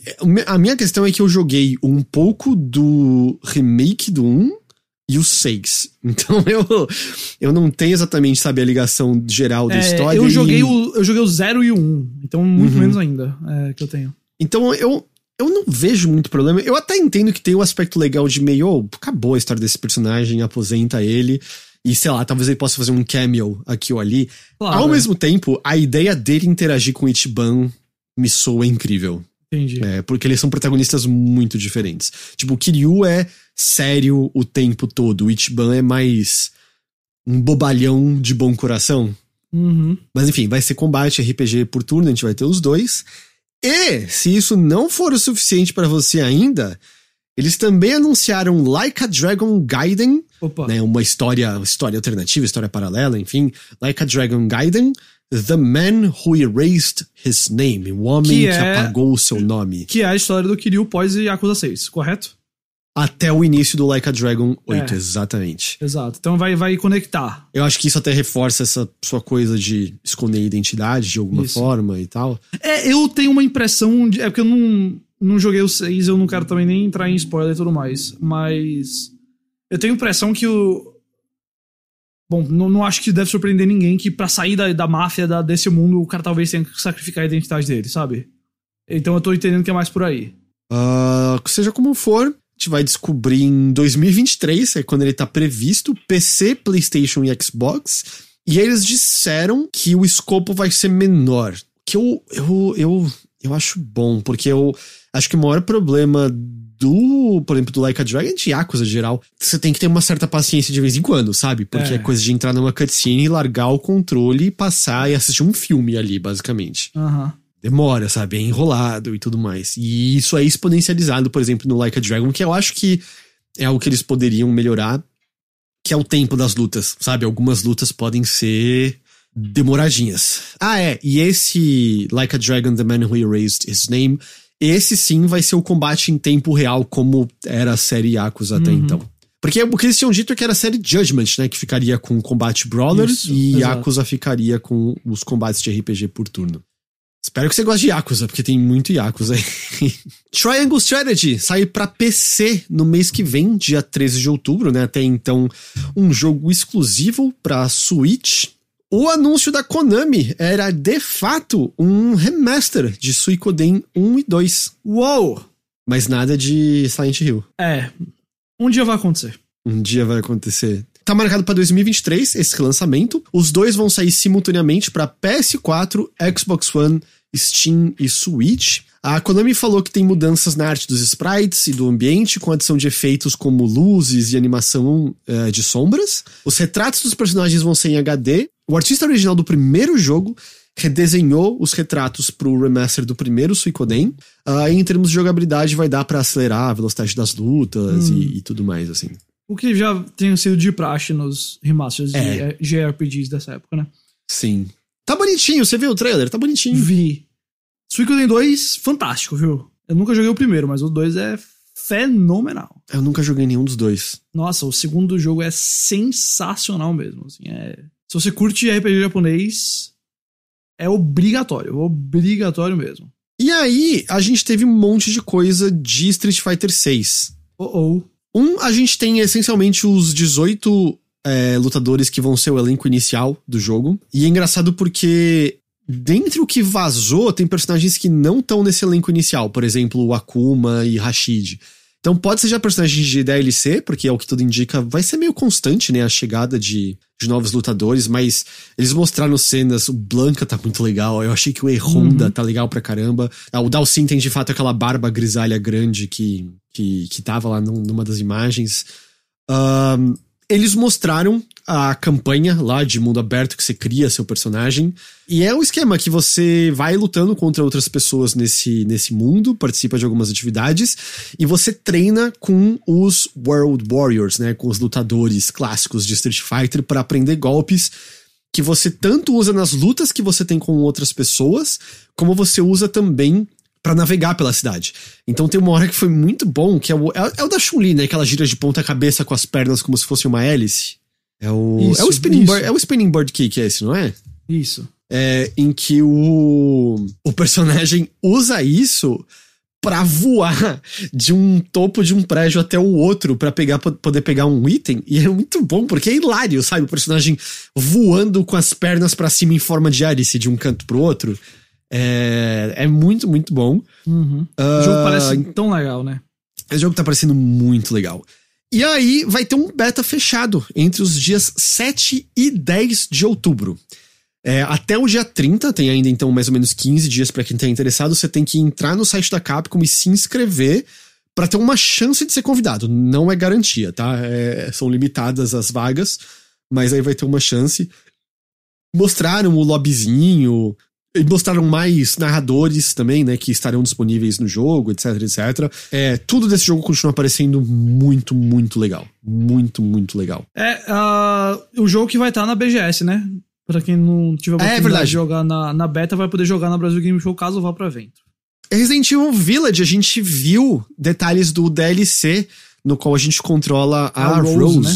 Isso, que de fato vai ter uns poderes lá. Uhum, ela pode congelar, né, umas exato, coisas e tal. Exato. Eu digo, eu mencionei isso outra vez. A única coisa que me deixa um pouquinho decepcionado é que eu achei que o gancho da Rose tendo capacidades extra-humanas era gancho para um jogo inteiro, inteiro novo. E não só um ah, DLC, entendeu? Eu não sei. Eu não sei. Eu, eu, eu consigo ver. Eu também achei na época que era, mas eu consigo ver preferirem botar a Rose no DLC, porque eu não sei se eles fariam um jogo inteiro de Resident Evil que você tem um poder assim, sabe? Sei. É porque eles até falavam, né, meio de, ó, a história do Ethan Winters está encerrada, agora é a história da Rose. Então eu achei que era. Ah, mas, mas também, também é só uma coisa só... inicial, né? É, é, não precisa ser só o DLC. É. E a gente também não sabe quão parrudo é esse DLC, porque afinal Resident Evil Village foi um sucesso estrondoso, né? Uhum. Uh, e é um ótimo jogo mesmo. Uh, junto disso, né, a gente já viu mais lá do, da atualização que vai dar para jogar em terceira pessoa. Uh, vai dar pra jogar com o PlayStation VR 2 uh, e tudo mais, mas é, eu, eu quero jogar esse DLC da Rose com certeza. Uh, tem alguma outra coisa de BGS, de BGS, de, de TGS top, que. Eu acho que é isso. Que eu vi, que eu peguei isso. Sei que o pessoal tá frustrado que não teve nada nem de Persona, nem do Project RE Fantasy lá no. Na, da Atlus. Ah, mas teve bastante coisa, não teve? Hum. É, não, eu tô achando o TGS como. Eu tô achando que tá cumprindo o que a gente falou. O TGS mais legal em algum tempo. Ah, sabe uma coisa que não tava no State of Play? E quê? aí foi confirmado pouco depois? Tem data agora pra Uncharted Legacy of Thieves Ah, é chegar no É PC. verdade. É, dia 19 de outubro chega lá. Eu, eu não entendi por que, que demorou tanto pra ter uma data e depois a data teve tão pouco estardalhaço, sabe? Também não sei. O Legacy of Thieves é o que tem o 4 e o spin-off, é isso ou não? O Legacy of Thieves é o que tem o 4 e o spin-off, e o Lost Legacy. Lost Legacy, é que eu sempre esqueço esse nome. Exato. Tá. E aí a trilogia não tá no PC ainda, né? Eles nem anunciaram isso. Não, é o 1, 2, 3, não tem o 4. Peraí, o o 4 sozinho saiu, né? Acho que não. Ah, não, ele tá só Acho nesse vai- mesmo. É. É, nesse É. mesmo. É que eu acho que isso isso que é o, é o curioso. Eu acho que eles tinham anunciado. Eles anunciaram primeiro o 4, não? E eu acho que esse anúncio rolou antes do God of War pra PC. E aí o God Eu of War pra PC saiu e esse não tinha saído ainda. É verdade. Bom, agora vai sair, né? Outubro. É, dia 19 de outubro, tá? Logo Ótimos jogos, tá? Vou dizer. Ótimos jogos. Agora a gente chega no evento da Disney. Vamos lá. É, teve o evento da Disney OD23, que é um evento pra anúncios de tudo que é coisa da Disney, incluindo videogames. A gente ganhou a data do Marvel Midnight Suns, o jogo da Fire Axel lá de estratégia, do- dos personagens da Marvel enfrentando demônios, basicamente. Ele vai sair pra PC, Xbox Series, PlayStation 5 em 2 de outubro. É, a gente já sabia disso por conta daquele relatório da 2K, mas as versões para consoles da geração PlayStation 4, Xbox One, é, elas foram adiadas por mais tempo do que Uhum. as versões da nova geração. E a gente não tem uma data para essas gerações aí, para essa versão ainda. A gente tem a data apenas para PC, Xbox Series e PlayStation 5, como eu falei, 2 de dezembro. Eu continuo empolgadinho pra esse jogo. Acho que tem chance de ser legal, divertido. Alguns designs de personagens estão meio. É, mas enfim. Eu tô animado pra jogar esse jogo. É difícil, pra mim, é difícil você fazer uma roupa do Homem-Aranha que eu não acho legal. Eles conseguiram. então, tem esse detalhe, mas tudo bem. Esse é o de menos. O jogo da Amy Hennig apareceu. Foi. é, a gente não tem ainda o nome do jogo, a gente não sabe como que ele vai se chamar. Mas este jogo é o jogo do Pantera Negra, pelo menos por, parece que é, né? É, talvez tenha outro depois, mas é o jogo do Pantera Negra, só que não é só o Pantera Negra.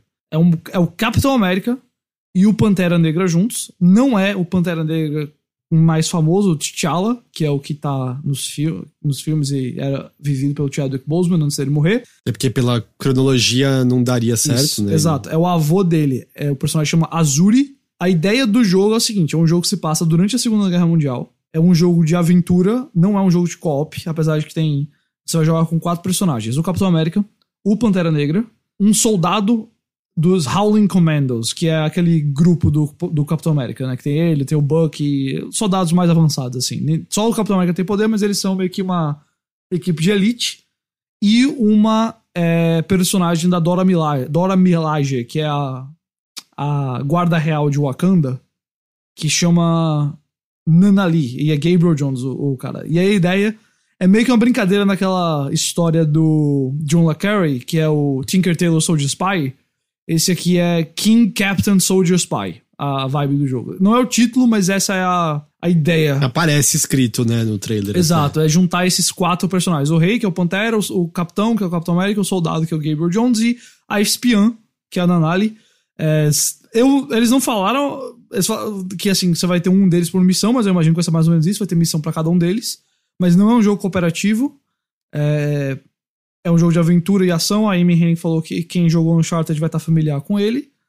Ah, e ele tem essa diferença, né? Acompanha o, o avô do T'Challa e um Steve Rogers ainda muito jovem. Ele nem foi congelado ainda e tal. O jogo vai se passar em Paris, em Wakanda, certamente em outros lugares também. E segundo ela, a temática do jogo é meio que se o Wakanda pode ou não ficar fora da guerra. Por ser um país isolado do mundo, ele pode ignorar que o mundo está em guerra ou não, né? Essa meio que é a ideia temática do jogo aí. Alguns especularam, né, se era co-op o jogo por ter esses quatro personagens. A Hennig explicou que não, em termos de jogabilidade, não é um jogo cooperativo, mas que na narrativa há elementos cooperativos. Eu acho que vai ser o que a gente já viu em Uncharted. É, tanto o Uncharted 4 tem momentos com isso, o Lost Legacy inteiro é isso, o The Last of Us eu diria que é isso. Eu acho que vai ser é, uma coisa meio. Os outros personagens vão fazer parte das missões e tal, mas você só controla um deles. Uhum, é. Bom, a gente não tem data, a gente ainda não tem bem longe, mas a, a escolha, assim, óbvio, Capitão América não é de maneira nenhuma um herói desconhecido, mas não sei, achei a escolha de parear ele com, com o Pantera Negra e voltar para a ambientação da Segunda Guerra, achei interessante, achei uma escolha. Eu gostei do conceito. Eu achei um Boa. conceito bem, bem legal. Assim, é uma. Não tem muita coisa explorando os heróis da Marvel tirando tempos atuais, sabe? É muito raro você. Ou, ou quando volta no tempo é um negócio meio voltou pra, pra era do gelo, sabe? Então é interessante você ir pra. A, gente comentou até aqui uma vez no podcast como um, um ambiente como a Segunda Guerra Mundial oferece potencial narrativo interessante pra muitas coisas. E a gente até falou de ter jogos diferentes, que não seja só o jogo de FPS e Call of Duty na Segunda Guerra Mundial. Isso meio que é, de certa forma, uma resposta a, a esse pedido. Ah, também acho interessante a ideia de você incluir civis. Me preocupa um pouco como vai ser o gameplay, por exemplo, com o soldado americano. Se o jogo não vai virar só um jogo de tiro, Tiro em em terceira, pessoa. Mas, bom, vamos ver. Esse é o primeiro projeto da Amy Hennig em anos que eu acho que vai, realmente vai, a gente vai ver saindo. E vai ser interessante vê-la lançando um jogo, o quê? 11 anos depois do Uncharted 3? Hoje faz, né? Esse jogo deve sair ainda 2023, 2024. É, já fazem eu- 11 eu- anos desde que ela lançou o jogo. Eu acho que se bobear é Até mais, né? de 2023, né? É. E outra coisa que eu destaquei desse evento da Disney é aquele Disney Illusion Island, Sim.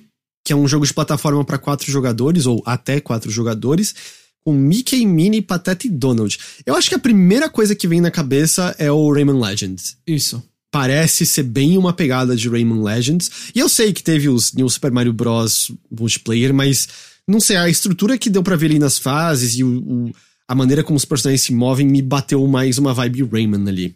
É, e, e ao mesmo tempo, enquanto você tem algumas uns pedaços né, de fase correndo, né, scrollando, tinha umas horas de tela mais estática, em que parecia que cada jogador podia ir pra um canto, pegar diferentes itens e passar por desafios próprios e coisa mais. O interessante é que quem tá desenvolvendo esse jogo é um estúdio chamado Dilala, e esse jogo se baseia num projeto deles mesmos que foi cancelado em 2016 Olha só. e agora vai poder ver a luz do dia de novo de alguma forma. O estilo dos personagens é daquela, daqueles curtas, né, do Mickey. Uhum.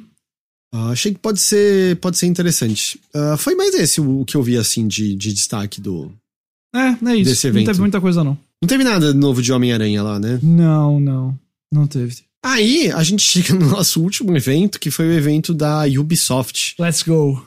Que, cara, eu, eu não assisti ao vivo, Também não. Mas eu, eu achei curioso que parecia que ia ser um lance, ou a gente vai chegar pra mostrar pra vocês esse monte de coisa. Particularmente os Assassin's Creed, né? E aí eles falaram muito e não mostraram quase nada. Foi a impressão que eu tive. Exatamente. Exatamente. É, me, me surpreendeu um pouco. Eu achei que eles estariam mais pronto pra mostrar coisas. Eu nem sei se isso até é mais ou menos algo similar ao que uma Ubisoft já teve no passado, mesmo com essa esse aporte aí de 300 milhões de dólares que veio da, da Tencent. Mas se não é uma tática similar é que a gente teve naquela E3, no qual eles anunciaram Beyond Good Evil 2 e etc, etc. Ou seja, é tá que- chutando pro futuro, né? Exato, pra mostrar meio a força da Ubisoft. Olha tudo que a gente tem ainda pra vir, olha como estamos estruturados, olha como estamos encaminhados. Não há causa aqui, tá tudo certo, confiem na gente, confiem, comprem nossas ações, sabe? Meio passar uma ideia de nós temos um futuro brilhante pela frente. É. É, é mais ou menos como eu, eu leio. Please be porque- excited. É, porque me chama a atenção assim de. Eu não sei, foi um evento que podia ter sido um e-mail. Hum. Eu não, não acho, sabe, que, que precisava de um evento pra isso. Seja como for. Eu acho que uma das principais coisas que deu pra ter uma noção melhor veio de entrevistas Foi. explicando o que é o Assassin's Creed Infinity. Eu acho até importante ressaltar aqui que a pessoa que encabeçou essas entrevistas, por exemplo, uma entrevista da Eurogamer, foi Marc Alexis Coté, que ele é o cabeça de Assassin's Creed na Ubisoft Paris e é um dos nomes que apareceu lá em 2020 relacionado a assédio e comportamentos ruins, abusivos no ambiente de trabalho. Tá? Pois é, pois é. O que, que é o Assassin's Creed Infinity? A real é, é que a gente tinha uma ideia mais ou menos certa. Sim. Ele é um, ele é um hub. é, através do qual os jogadores vão acessar as outras experiências Assassin's Creed. A questão Exato. é que a partir de lá você vai acessar as experiências Assassin's Creed para um jogador, você vai acessar experiências multiplayer, Que eles estão pretendendo voltar a fazer, né? uhum, e também você vai ter algumas experiências gratuitas pertencentes ao universo de Assassin's Creed. Para além disso, Hum. a ideia é a meio de separar o tempo presente no qual as pessoas estão acessando ânimos e tal, e a parte histórica. Porque até na entrevista o, o Dev até fala de maneira muito sóbria, até achei que é meio. Tem muita gente que só quer a parte do passado e Exato. acha um saco a parte do presente. Eu, eu tô no ponto agora que eu só acho Assassin's Creed um saco, mas durante um tempo eu tava só. Especialmente. Puta, especialmente pós-3. Era só meio, cara, eu não, agora que vocês cagaram a história do Desmond, eu não dou a mínima pro, pro, pra história do presente. Total. Pelo menos em alguns era inusitado, de, ah, você tá trabalhando pra Ubisoft e tá fazendo É, um no, né, que era o 4 esse, né? Que você trabalhava pra Era o Ubisoft. 4, Que, era o que era, 4. é. era uma sessão em- primeira pessoa e você tinha um escritório. Esse eu gostei, foi o que eu mais gostei, mas não por nada da história, porque eu acho que realmente a questão de história eles cagaram completamente no Assassin's Creed 3. Mas esse eu achava o mais legalzinho, assim, o mais. o que o conceito do presente foi o mais bem trabalhado, eu achei, porque ele era, ele era original, eu achei. Agora, eu também, assim, hoje não consigo me importar menos. É, então, ocasionalmente até podia ter uma coisa interessante ou outra, era, era Laila, não é? Que a gente tava Isso, controlando, né? isso. Mas a real é que frequentemente eu, eu sentia mais como uma interrupção do que eu tava fazendo. E eu também sinto que o início, volta e meia, era muito sem ritmo, porque você tinha acesso lá a computadores, diálogos, e era tudo lotado de textos. E eu, eu sou daqueles que, puta, eu quero ler isso aqui pra ter um contexto, Uhum. mas eu não queria ler isso agora, eu queria saltar pro jogo e assassinar pessoas, sabe? Uhum. Então eles estão fazendo isso pra separar, em que no Infinity vão estar as coisas do presente e as coisas do presente serão desenvolvidas ali com o tempo e os saltos para o passado serão os saltos para o passado sem interrupções. E me parece que, que eu acertei, meio que. nó- Nós acertamos, né? Na, na ideia de como vai funcionar, né? Porque você vai ter, então, o Infinity, você pode pegar ele de graça, eu imagino. Ou, quando você comprar um jogo, você meio que pega ele junto. É, tanto que o que eles mencionam é, por exemplo, ah, o, o, o- do Japão, o Red. Ele Uhum. pode estar lá, sei lá, à venda na loja, na, na caixinha. Isso. Quando você põe ele no, no, no- seu console, seja lá você vai pro for, Infinity. Você vai pro Infinity, exatamente. Exato. Não, não é como É, se eu- você eu- saltasse um menu. Eu realmente acho que vai ser aquela vibe de, tipo, vários Animus, você vai pro Animus e você entra no jogo, sabe? Não, Eu nem duvido que a gente vá ver meio que, que isso. E, bom, a gente já acertou em cheio no- na ideia de que vai ter coisa gratuita, de que vai ter a parte da meta narrativa vai estar aí. E eu, de verdade, eu mantenho minha aposta. Você vai abrir o Infinity, você vai criar o seu assassinozinho lá, e você vai entrar no Animus pra voltar pro passado, para os diferentes jogos. Vai ser bem por aí. Uhum. E eu, eu trago informação aqui diretamente do Discord do Overloader. Opa. Ah, o Armoderic trouxe um. esclareceu algo que a gente ficou confuso semana passada quando. Ah, é século XVI, mas é Império Romano, etc. Hum. É, o que que Armoderic explica? Mas calma, calma, calma, calma, calma. Deixa eu, deixa eu só então contextualizar isso, né? Porque a gente teve a confirmação do codename Red, não, não necessariamente o título final, que é o do Japão feudal, que a gente pede há muito Isso. tempo. É, ele só uma imagem e o logo. E semelhantemente, o Assassin's Creed codename Hexe, que é o que se passa no século XVI, e que foi o que a gente ficou confuso semana passada, e aí o nosso querido ouvinte vai explicar. Manda aí. É, e, só, e só até pra falar, né? O Red chega depois de 2023 Isso. e o Rex é Só ainda sabe quando. depois disso, é. É. Então, putas. E esperar, mas- que o único que eles mostraram mais foi o que a gente já sabia confirmado O- antes, que era o do Bagdá, né? Mi- o Mirage, é Mirage, isso? exato, é. Mirage, é. Ah, mas o que Armoderic explicou? Sobre a confusão entre Império Romano e Sacro Império são Hum. coisas diferentes. O Sacro Império Romano, que segundo uma piada não era sacro, nem império e nem romano, foi algo que surgiu na Alemanha muito depois da queda de Roma e depois do Império do Carlos Magno. Porém, era meio visto como um sucessor ao Império Romano, sendo mais uma coletânea de cidades, reinos e similares e diferentes povos que obedeciam, em teoria, a um imperador que era eleito por outros príncipes.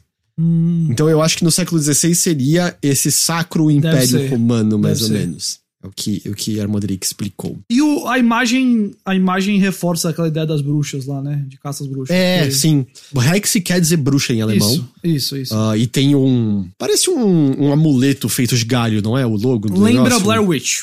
Lembra a bruxa de Blair, é verdade. Ah, o Infinity deve chegar junto com o Red. Nenhum dos dois tem data, data ainda, né? O Mirage não vai ser inicialmente parte do Infinity. Talvez eles até integrem depois. Assim, é, segundo entrevistas, eles até consideram. Talvez no futuro integrar os antigos Assassin's Creed ao Infinity de alguma forma, mas por enquanto é mais uma ideia do que qualquer coisa concreta. É, e o lance desse hub do Infinity é que ele vai crescer, ah, segundo o que é dito, né, desenvolvendo mais a história, revelando novas coisas dos jogadores e talvez ganhando até novos aspectos de jogabilidade com o tempo. Eu também diria tem outra coisa, eu não lembro se a Yubi usou a palavra, mas eu não sei se isso é talvez eles até tentando dizer que eles têm alguma forma de metaverso. Hum, eu acho que eles não usaram a palavra, mas certamente soa como isso. Como mencionamos, Red chega ainda depois de 2023, né? Red, o do. Eu vou falar o do Japão, né? Mais fácil. É. O do Japão ainda depois de 2023. Esse é comandado pelo estúdio de Quebec, que foi quem liderou o Assassin's Creed Odyssey. Ok? É um RPG de ação, então a, a gente presume que o Red fica mais na fórmula que a gente teve desde o Origins, né? Diferente do Mirage, que é o mais focado em furtividade e tudo mais. Mas mesmo o Mirage não teve gameplay dele no evento, né? Não, não teve. confirmaram a localidade de Bagdá, falaram que o tamanho é mais próximo de um Assassin's Creed Revelations ou Rogue, com uma história linear, ou seja, é grande, mas não um monstro absurdo que vai demorar mais de 100 horas pra você terminar. Soa como realmente então, talvez o possível retorno para o gameplay mais tradicional da série, né? E além disso, também tem Assassin's Creed Invictus, que vai ser parte do Infinity, e este é um jogo multiplayer. No que a gente viu ali brevemente, tem vários assassinos conhecidos que podem ser controlados, e inimigos de diferentes jogos também, incluindo aí seres um pouco fantásticos. É, isso aí vai ser o Assassin's Creed Greatest Hits para multiplayer. Mas... É, Tudo- talvez uma coisa gosta. assim. Aliás, o Mirage, né? O, o personagem do Mirage é um personagem que aparece no Valhalla. Ele tem uma ligação com um Jin, né? Um, é mais ou menos um gênio, né? Isso. Genie e, enfim, tem coisas também sobre-humanas nisso aí e tudo mais. Aí a gente também tem o Assassin's Creed na China para celulares, Ok. só que diferente do Assassin's Creed da China anterior, que era um jogo de plataforma 2D, esse é de mundo aberto. Os jogadores vão poder criar seu próprio assassino, mas também não tem nome, é só codinome Jade. Ok. E além disso, tem um outro Assassin's Creed para celulares que vai ser lançado em parceria com a Netflix. E isso é literalmente tudo de detalhe que a gente tem nesse jogo. Então, por isso que eu digo assim, é meio caramba, anunciaram. ah, tudo bem, algumas coisas tinham vazado, mas vamos considerar como se não tivesse vazado, beleza? A gente teve a confirmação de cinco Assassin's Creed. Não, seis. Calma. Seis, é. Seis? Mirage, Red, Hexi, Invictus, Jade e o da Netflix. São seis É, verdade. seis Assassin's Creed, zero gameplay, praticamente zero de detalhes sobre tudo, tudo distante. É Entrevistas estranho. contextualizando melhor do que o evento, né? É, é, é muito estranho. Eu é, até me parece- acho que é pior pelo fato de ter vazado o que aconteceu antes, porque eu acho que a galera criou a expectativa de que a gente ia ver tudo isso, né? Que tá, Parecia não que, ia ser mais é, concreto Não tudo. que né? se rolasse o evento sem nenhum conhecimento prévio nosso, a gente ia estar aqui agora elogiando como foi o evento, sabe? E dizendo que foi ótimo. Mas eu acho que pelo fato de que a gente já sabia. Porque como a, como a gente descobriu do Red e do Rex antes, e a gente sabia exatamente qual era a ambientação de cada um deles, a gente já sabia tudo que a Ubisoft ia falar sobre Red e Rex. O, o do Mirage, o- a, a imagem vazada foi praticamente tudo que mostraram Exato. no jogo. Exato. Então, meio que a gente acabou, por conta dos vazamentos, tendo todas as informações. Então, nesse sentido, eu acho que pode se dar um. passar um plano pro evento, que é meio que, cara, eles não, não tinham como saber, mas ao mesmo tempo é aquela coisa. Sério que nem do Mirage você vai me dar um gameplayzinho? Pois sabe? é, e não é esse ano, é ano que vem, né? O Mirage É, também, a gente não, não é. mencionou isso. Falando em passar pano, talvez dê pra passar pano pro evento, mas pra Ubisoft é complicado. Não, não, não dá. Aí não dá. Por quê? O Yves Guillemot fez uma coletiva ali e ele foi perguntado sobre, ei, né? E esses problemas todos aí de da toxicidade dentro dos estúdios Ubisoft. E ele falou que eles tropeçaram Ah, ao falar vá. desses problemas que vieram à luz nos últimos dois anos. Abre aspas. É um eufemismo, né? Mas tudo bem. Sim, nós tropeçamos e nós reconhecemos isso.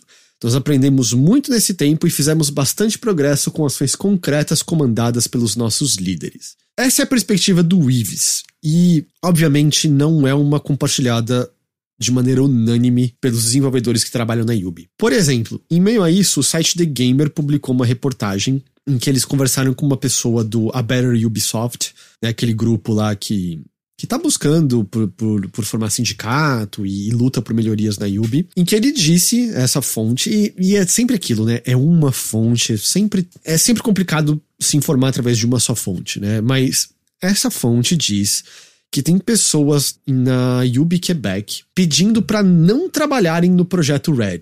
Por quê? O motivo é que o diretor criativo do jogo é o Jonathan Dumont, que é um dos nomes ressaltados em 2020 por ser responsável por situações de assédio. Seria coisas dele corriqueiramente ter feito abusos verbais com outros empregados, de, sabe, perder a paciência muito fácil, gritar. E também ter tido atitudes inapropriadas, especialmente com mulheres novatos, sabe? É. E, uhum. é, passar cantada, tentar se aproximar uhum. com mulher com quem acabou de entrar na empresa, e aí, porra, é seu superior, o que, que você faz nessa situação? Que a coisa, o superior não deveria fazer isso, sabe? Ponto. O Dumont supostamente teria feito esforços para melhorar, mas o que essa fonte diz é que as atitudes ainda são muito frescas na, na mente de muitas pessoas, e por isso que as pessoas estariam tentando não trabalhar com ele. O, esse site entrou em contato né, com, com a Yubi, e a Yubi emitiu uma declaração assinada pelo Ives, dizendo que as acusações feitas em relação ao Dumont e também em relação ao Mark Alexis Coté, que é quem está comandando o Infinity, quem deu muitas entrevistas,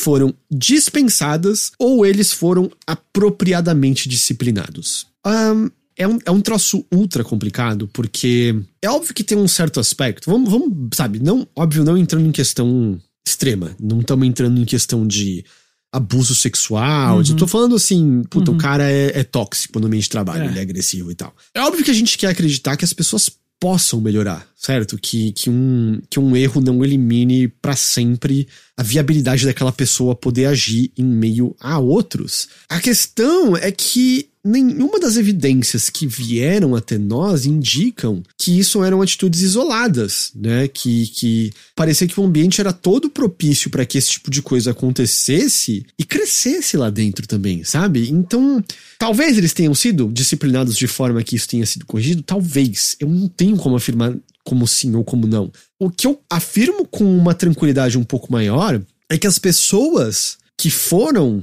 alvos desses abusos podem simplesmente não aceitar. Tipo, ah, essa pessoa foi disciplinada, tá tudo ok. Eu não tô aqui com isso, sabe? Eu hum. sofri com isso daqui, né? E, e é isso que é o complicado, sabe? Do, do negócio. Uhum. Porque você prioriza essa pessoa. São pessoas de, de posições elevadas, são pessoas com prestígio lá dentro, pessoas. Provavelmente alguns desses, sabe? O Mark Alexis Coté, com certeza, com acesso direto ao Ives e outros executivos de alto cargo na IUB. E quem tá sofrendo, não, sabe? Quem tá sofrendo são aquelas pessoas lá que. Provavelmente, se gritar um pouco mais alto, meu filho, cai fora, tem outras pessoas que querem essa posição que você tem, né? Eu vou dizer o seguinte, cara, eu, eu acho sim eu, acho que pessoas podem melhorar, eu acho que esse, esse cara pode melhorar na vida dele, pode se tornar uma pessoa que respeita mais as, esse tipo de comportamento. Mas não é só essa questão, né? Não é só a questão do cara melhorar ou não. Número um, eu concordo 100% com esse último ponto. Se as pessoas que foram abusadas falam assim, não quero, elas têm direito de falar isso. É compreensível. Eu não tenho razão para acreditar que o ambiente da Ubisoft é um ambiente que vai incentivar a melhoria dele, de, dessa pessoa, de todas as outras. Entende? Eu não tenho uhum. razão para acreditar que dentro da Ubisoft, que permite esse tipo de coisa, pessoas que estão nessas listas aí de. Como você falou, não é que causou assim, fez um abuso sexual, mas que tem um comportamento inapropriado. Eu não tenho razão para crer que dentro da Ubisoft elas vão florescer para o melhor. Porque a Ubisoft é um ambiente onde o comportamento inapropriado parece, inclusive, permitido, assim, de uma maneira bem, bem clara, pela, de forma institucional. Então, é, vai além do cara pra mim isso aqui, sabe? Vai além de quem tá dirigindo o jogo. Por conta da Ubisoft, eu acho que tem que haver menos tolerância para esse tipo de coisa lá, porque a gente não sabe até onde vai. E não tô aqui acusando o cara de nada, mas eu não tenho razão para acreditar no melhor quando se trata de pessoas dentro da Ubisoft. Uhum. A outra coisa que a gente tem uh, de, de relato é que o Axios entrevistou, conversou com pessoas na Ubisoft Paris. E até o, o Axios menciona né, que foram conversas longe do QG Ubisoft, óbvio, sabe? Em ambientes nos quais Uhum. essas pessoas estejam mais à vontade e tudo mais. Uh, Axios, no caso, né, o Stephen Tutilo fez isso. Uh, e o que é dito, né, ter sido ouvido, são pessoas que falam dificuldade em acreditar em mudanças, que o que teria sido mudado de fato seria só maior conhecimento desses casos de assédio dentro da empresa, mas não de atitudes para que isso seja remediado. Mas tem sim aqueles que dizem estar vendo mudanças positivas, de estar vendo especialmente o.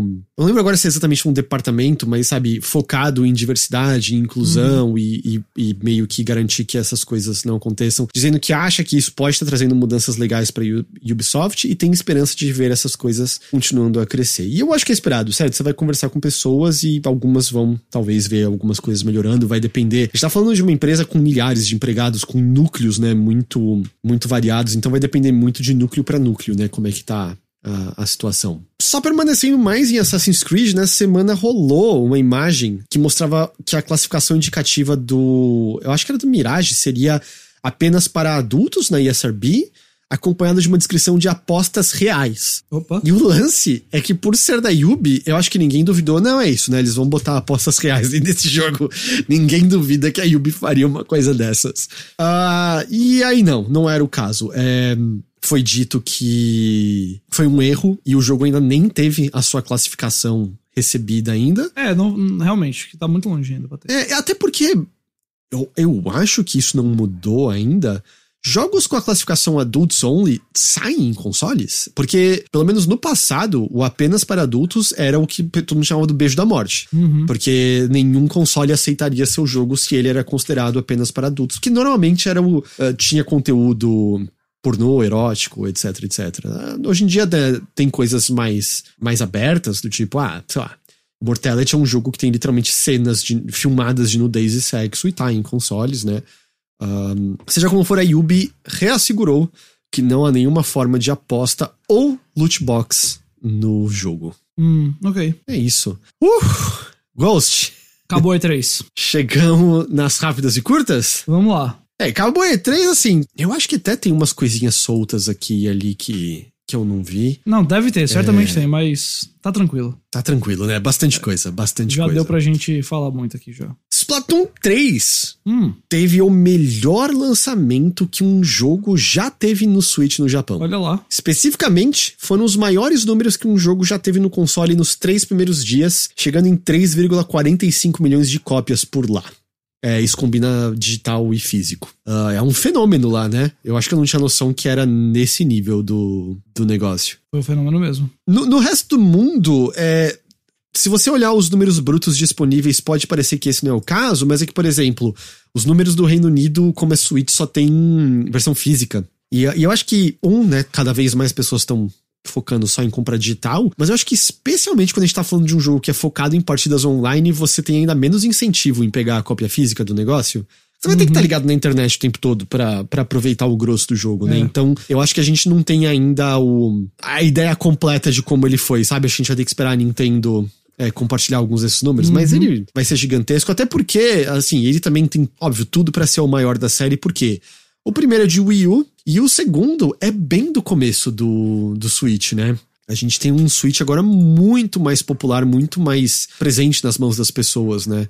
É, o ponto que Splatoon virou meme no Twitter brasileiro porque a Vera Magalhães ficou lá reclamando do jogo que o filho tava jogando. É... Splatoon tá, tá bem grande, cara. Cara, Splatoon 3 vai ser aquela coisa meio da Nintendo que a gente às vezes vê acontecendo. A gente não nem percebe quando vê tá com 15 milhões de unidades vendidas, sabe? Eu tenho uma impressão que vai ser por aí. É, eu, eu também acho que dois segundos, pá, vai estar lá em cima, né? Ah, a gente tem um momento bem triste agora, Hum. tá? Babylon's Fall teve seu fim decretado. Babylon has fallen, ladies and gentlemen. é, isso aí foi. foi é uma pena, né? Bom, o jogo. Ele saiu quando? Deixa eu, deixa eu lembrar aqui. Ele saiu. Não vai dar um ano, ele foi em março desse ano. É, exatamente. 28 de fevereiro de 2022. Foi 28 de... Eles vão ser desligados no dia 28 de fevereiro do ano que vem. E ele saiu dia. Ah, não. Ele saiu dia Ele foi em 3 de março. março de 2022. Então, é, vai ser menos de um ano, tecnicamente. E assim, o negócio não deu certo desde o começo, né? Eu acho que a surpresa foi quando Eles estavam dizendo ainda que as, a- as próximas temporadas chegariam, que eles não iam abandonar. E em certo momento você fica, amigo, só deixa, sabe? Só, só desencana. Na verdade, olha só, é 28 de fevereiro de 2022 desse ano, quem comprou a Digital Deluxe já podia jogar. Mas Hum. os servidores serão desligados dia 23 de fevereiro de 2023. É, ainda vai dar menos que um ano de qualquer Menos- jeito, então. Exatamente. Mesmo com isso, vai dar menos que um ano. Ah, o motivo é isso, não tem ninguém jogando, ninguém É. gostou do jogo. É. Infelizmente, pra ser bem, bem direto ao ponto. É, as atualizações futuras vão ser jogadas fora, vai ficar só até a temporada 2 com algumas outras coisinhas sendo colocadas. E é isso. E o jogo é sempre online, né? Então, uma Uhum. vez desligado, é, Morreu o não jogo. vai dar pra jogar mais. É. Exato. Nino Kuni, Wrath of the White Witch, o primeiro jogo de Nino Kuni, Um dos melhores jogos de todos os tempos. chegou pela primeira vez ao Xbox. Olha aí. E tá no Game Pass. É um dos melhores jogos de todos os tempos. Eu não tô brincando, eu acho ele fenomenal. Eu tô ligado que você gosta muito dele, né? Amo este jogo. Amo. Este jogo é. Eu vou dizer pra vocês. É o que Pokémon devia ser no século XXI. Uou. Pokémon deveria ser. Deveria ser isso aqui. Sensacional. Segundo jogo, não tanto. Este daí. que, esse segundo, né, que é o Revenant Kingdom, que tem uns negócios de Tower Defense também. Ele vai sair também no Xbox, no Game Pass também, mas só ano que vem. E essa versão do Nino Kuni é a remasterizada que saiu em 2019, tá? Melhor ainda. Ah, o Assassin's Creed Odyssey tá no Game Pass também, tanto de console quanto de PC. E o Deathloop, né, que até então só tava no PC e no PS5, chega ao Series na semana que vem. Olha aí. O interessante, o mais. Você chegou a jogar o Deathloop ou não? Não, não consegui. Ah, eu acho que o mais interessante é que, com a chegada no Series, também óbvio no Game Pass, dado que é um jogo da É 20 de Bethesda, setembro, tá? O Deathloop, só pra. 20 de setembro. É. Ah, ele vai ganhar novos conteúdos. Vai ter novas armas, vai ter novos inimigos, melhorias gerais, crossplay para partidas online. Mas o mais interessante, eu não sei como isso vai se dar ainda, mas o final vai ser estendido. E pra mim, foi uma das coisas mais decepcionantes do jogo, que o final é, é bem abrupto e nada satisfatório. Hum, É, o final só pff, aconteceu e acaba e você vê os créditos, sabe? entendi. Ah, então, ter um pouquinho mais dele, seja lá como isso for se dar, ah, é bem legal. E, pra quem for assinante da PlayStation Extra ou Premium, também vai ter acesso ao Deathloop. No PlayStation, claro, né? Entendi. É, o Deathloop, eu não sei o que foi que aconteceu comigo. Eu, eu, eu re- recebi o jogo. Eu acho que é porque meu PC não roda, mas. Ele abre o jogo, só que aí eu começo o jogo e toda vez cracha. Eu acho que é coisa do meu Ah, PC é. não conseguir rodar. Eu, não- eu até falei com a Bethesda na época, assim, porque dava uma mensagem de erro que. Daquelas que mandaram pros desenvolvedores, sabe? Ó, tá dando essa mensagem de erro aqui pra ver o que, que era, mas eu nunca recebi nenhuma resposta. E também eu acho que depois eu fui ver os specs e eu acho que é só porque meu PC não roda mesmo. Eu não sei porque que o erro era Entendi. estranho, mas. Bom, a outra coisa que eu tinha aqui era a demo do Wulong Fallen Dynasty, que você já, Isso. já mencionou. E aliás, segundo as pessoas, profundamente difícil. É, eu vi um tweet do Sushi falando que é mais difícil que Nioh, pelo que ele sentiu até Olha aí. agora. É. Já estão rolando uns clipes assim, que a galera corta assim 10 segundos do jogo, que, que é meio wow, sabe? É meio bem, bem legal, mas é, como eu esperava, vai ser ma- sadomasoquismo esse negócio aqui. Apesar que eu lembro também que a demo do Nioh me pareceu mais difícil que o jogo final. É, a demo do Nioh era foi, foi, foi um evento, assim, de. Meu Deus, esse é difícil demais. Também não sei, né, se tem aquelas coisas de, ah, mas aí quando você tá com o jogo inteiro você tem o contexto maior, você aprende mais. Mas no Nioh eu lembro que eu tava conseguindo avançar até, e a demo, puta, era É, a um de- massacre. Eu, minha impressão é que a demo era mais difícil mesmo. A demo tinha duas áreas, né? Eu lembro que a primeira área eu consegui fazer, a segunda área eu nunca consegui terminar. Na demo, né? Depois no jogo eu terminei, mas na. Queria é, só mencionar que o, o David Harbour estará no filme de Gran Turismo. E o Orlando Bloom acabou de sair Ah, é. enquanto a gente gravava. É. É, pelo, pelo visto, a sinopse é de fato meio baseado assim, ah, porque teve um- uns lances de pessoas pilotarem no Gran Turismo e virarem pilotos de verdade, e vai Isso. acompanhar essa história da, do garoto que Exato. começou pilotando no Gran Turismo e vai ter a chance de virar um piloto real, é isso? Exato. Com o Neil Blomkamp, que é o diretor do Distrito 9. A premissa soa profundamente desinteressante. Tal qual a ideia de fazer um filme de Gran Turismo, né? Então, tudo certo, nada errado aqui. Ah, e uma outra coisa que eu queria só mencionar: The Sims 4, o jogo base vai virar gratuito pra sempre. Olha só. Correto, eu- boa eu- ideia, viu? eu- exato, eu acho interessante. Um que, puta, a quantidade de pacotes de conteúdo que você tem adicionais a ele são infinitas e tal, e parece. Eu acho que é uma boa ideia deixar esse jogo base gratuito. Também É. acho. Acabou, Ghost. Ok. Esse foi assunto, viu? Hoje foi, hoje Fazia foi. tempo Como que eu a, falei, deve... a gravação deu duas horas. Eu não sei na sua edição, mas a gravação deu mais de duas horas e fazia tempo que a gente não passava de duas horas na gravação. Como eu falei, né? Se, se houver algo, sei lá, mais da TGS ou alguma coisa que a gente perdeu, até porque tem muita entrevista, né? E acho que tem Sim. algumas informações legais que vêm das entrevistas que não deu tempo de, de aprofundar. A gente conversa sobre na semana que vem. Exato. Ah, mas eu acho que esse foi o grosso, assim, dos, dos anúncios aqui, né? Isso, também acho. Pegamos, pegamos aí o que teve. A gente tava reclamando que as notícias andavam leves. Elas voltaram Dessa com vez tudo. não dá, não dá para reclamar. Ah, você tem recadinhos do seu lado? A gente tá. continua a cobrir bastante Seus Anéis, Game of Thrones, essas coisas estão rolando. Semana que vem estreia Endor, a série nova Star Wars. Eu já posso dizer que é fantástica, é a melhor coisa de Star Wars em. Talvez desde os filmes originais. Eu posso revelar que o Ghost tinha me contado já que ela era fantástica É, há muito tempo, mas aí ela fantástica. foi, aí ela foi adiada e ele não Isso. podia falar pra mais pessoas. Simplesmente sensacional. Ela é mais um negócio de espionagem, meio tipo espião britânico, assim, meio. Justamente eu mencionei mais cedo, Tinker Tailor Soldier Spy, do que Star Wars. A única referência a Star Wars nos três primeiros episódios é que alguém fala, ah não, Império. É a única referência, a única coisa. Tem mais nada, nada, nada, nada. Então, muito mais adulto, muito mais maduro, muito mais realista. Não realista, mas real, assim, de você querer que o mundo existe do que qualquer outra coisa que a Disney tenha feito Star Wars, assim. Eu não, não acho nem que vai fazer sucesso como Mandalorian faz, porque não tem, assim, um Baby Yoda ou um Mandaloriano pra você ver lá, assim, sabe? É outra vibe. Eu adorei e... Terça-feira a gente sai o episódio do Chipado, nosso podcast, que também tá em vídeo agora no canal do YouTube do Chipo, sobre Endor. A gente viu 4 dos 12 episódios, então não é um review final da série, mas a gente já vai falar bastante. Então, se galera que curte Star Wars, terça-feira vai ter um conteúdo aí legal pra vocês. Ah, do meu lado, esta semana nós publicamos um podcast especial dedicado à Immortality. Ah, um podcast com, óbvio, spoilers, né? Conversa, discussão, interpretações e tudo mais. É, eu achei que ficou bem legal, eu recomendo. Mas, tá, claro, eu recomendo. Ouça depois de jogar. né? Eu acho que é um jogo que vale muito a pena jogar. Um jogo muito bom.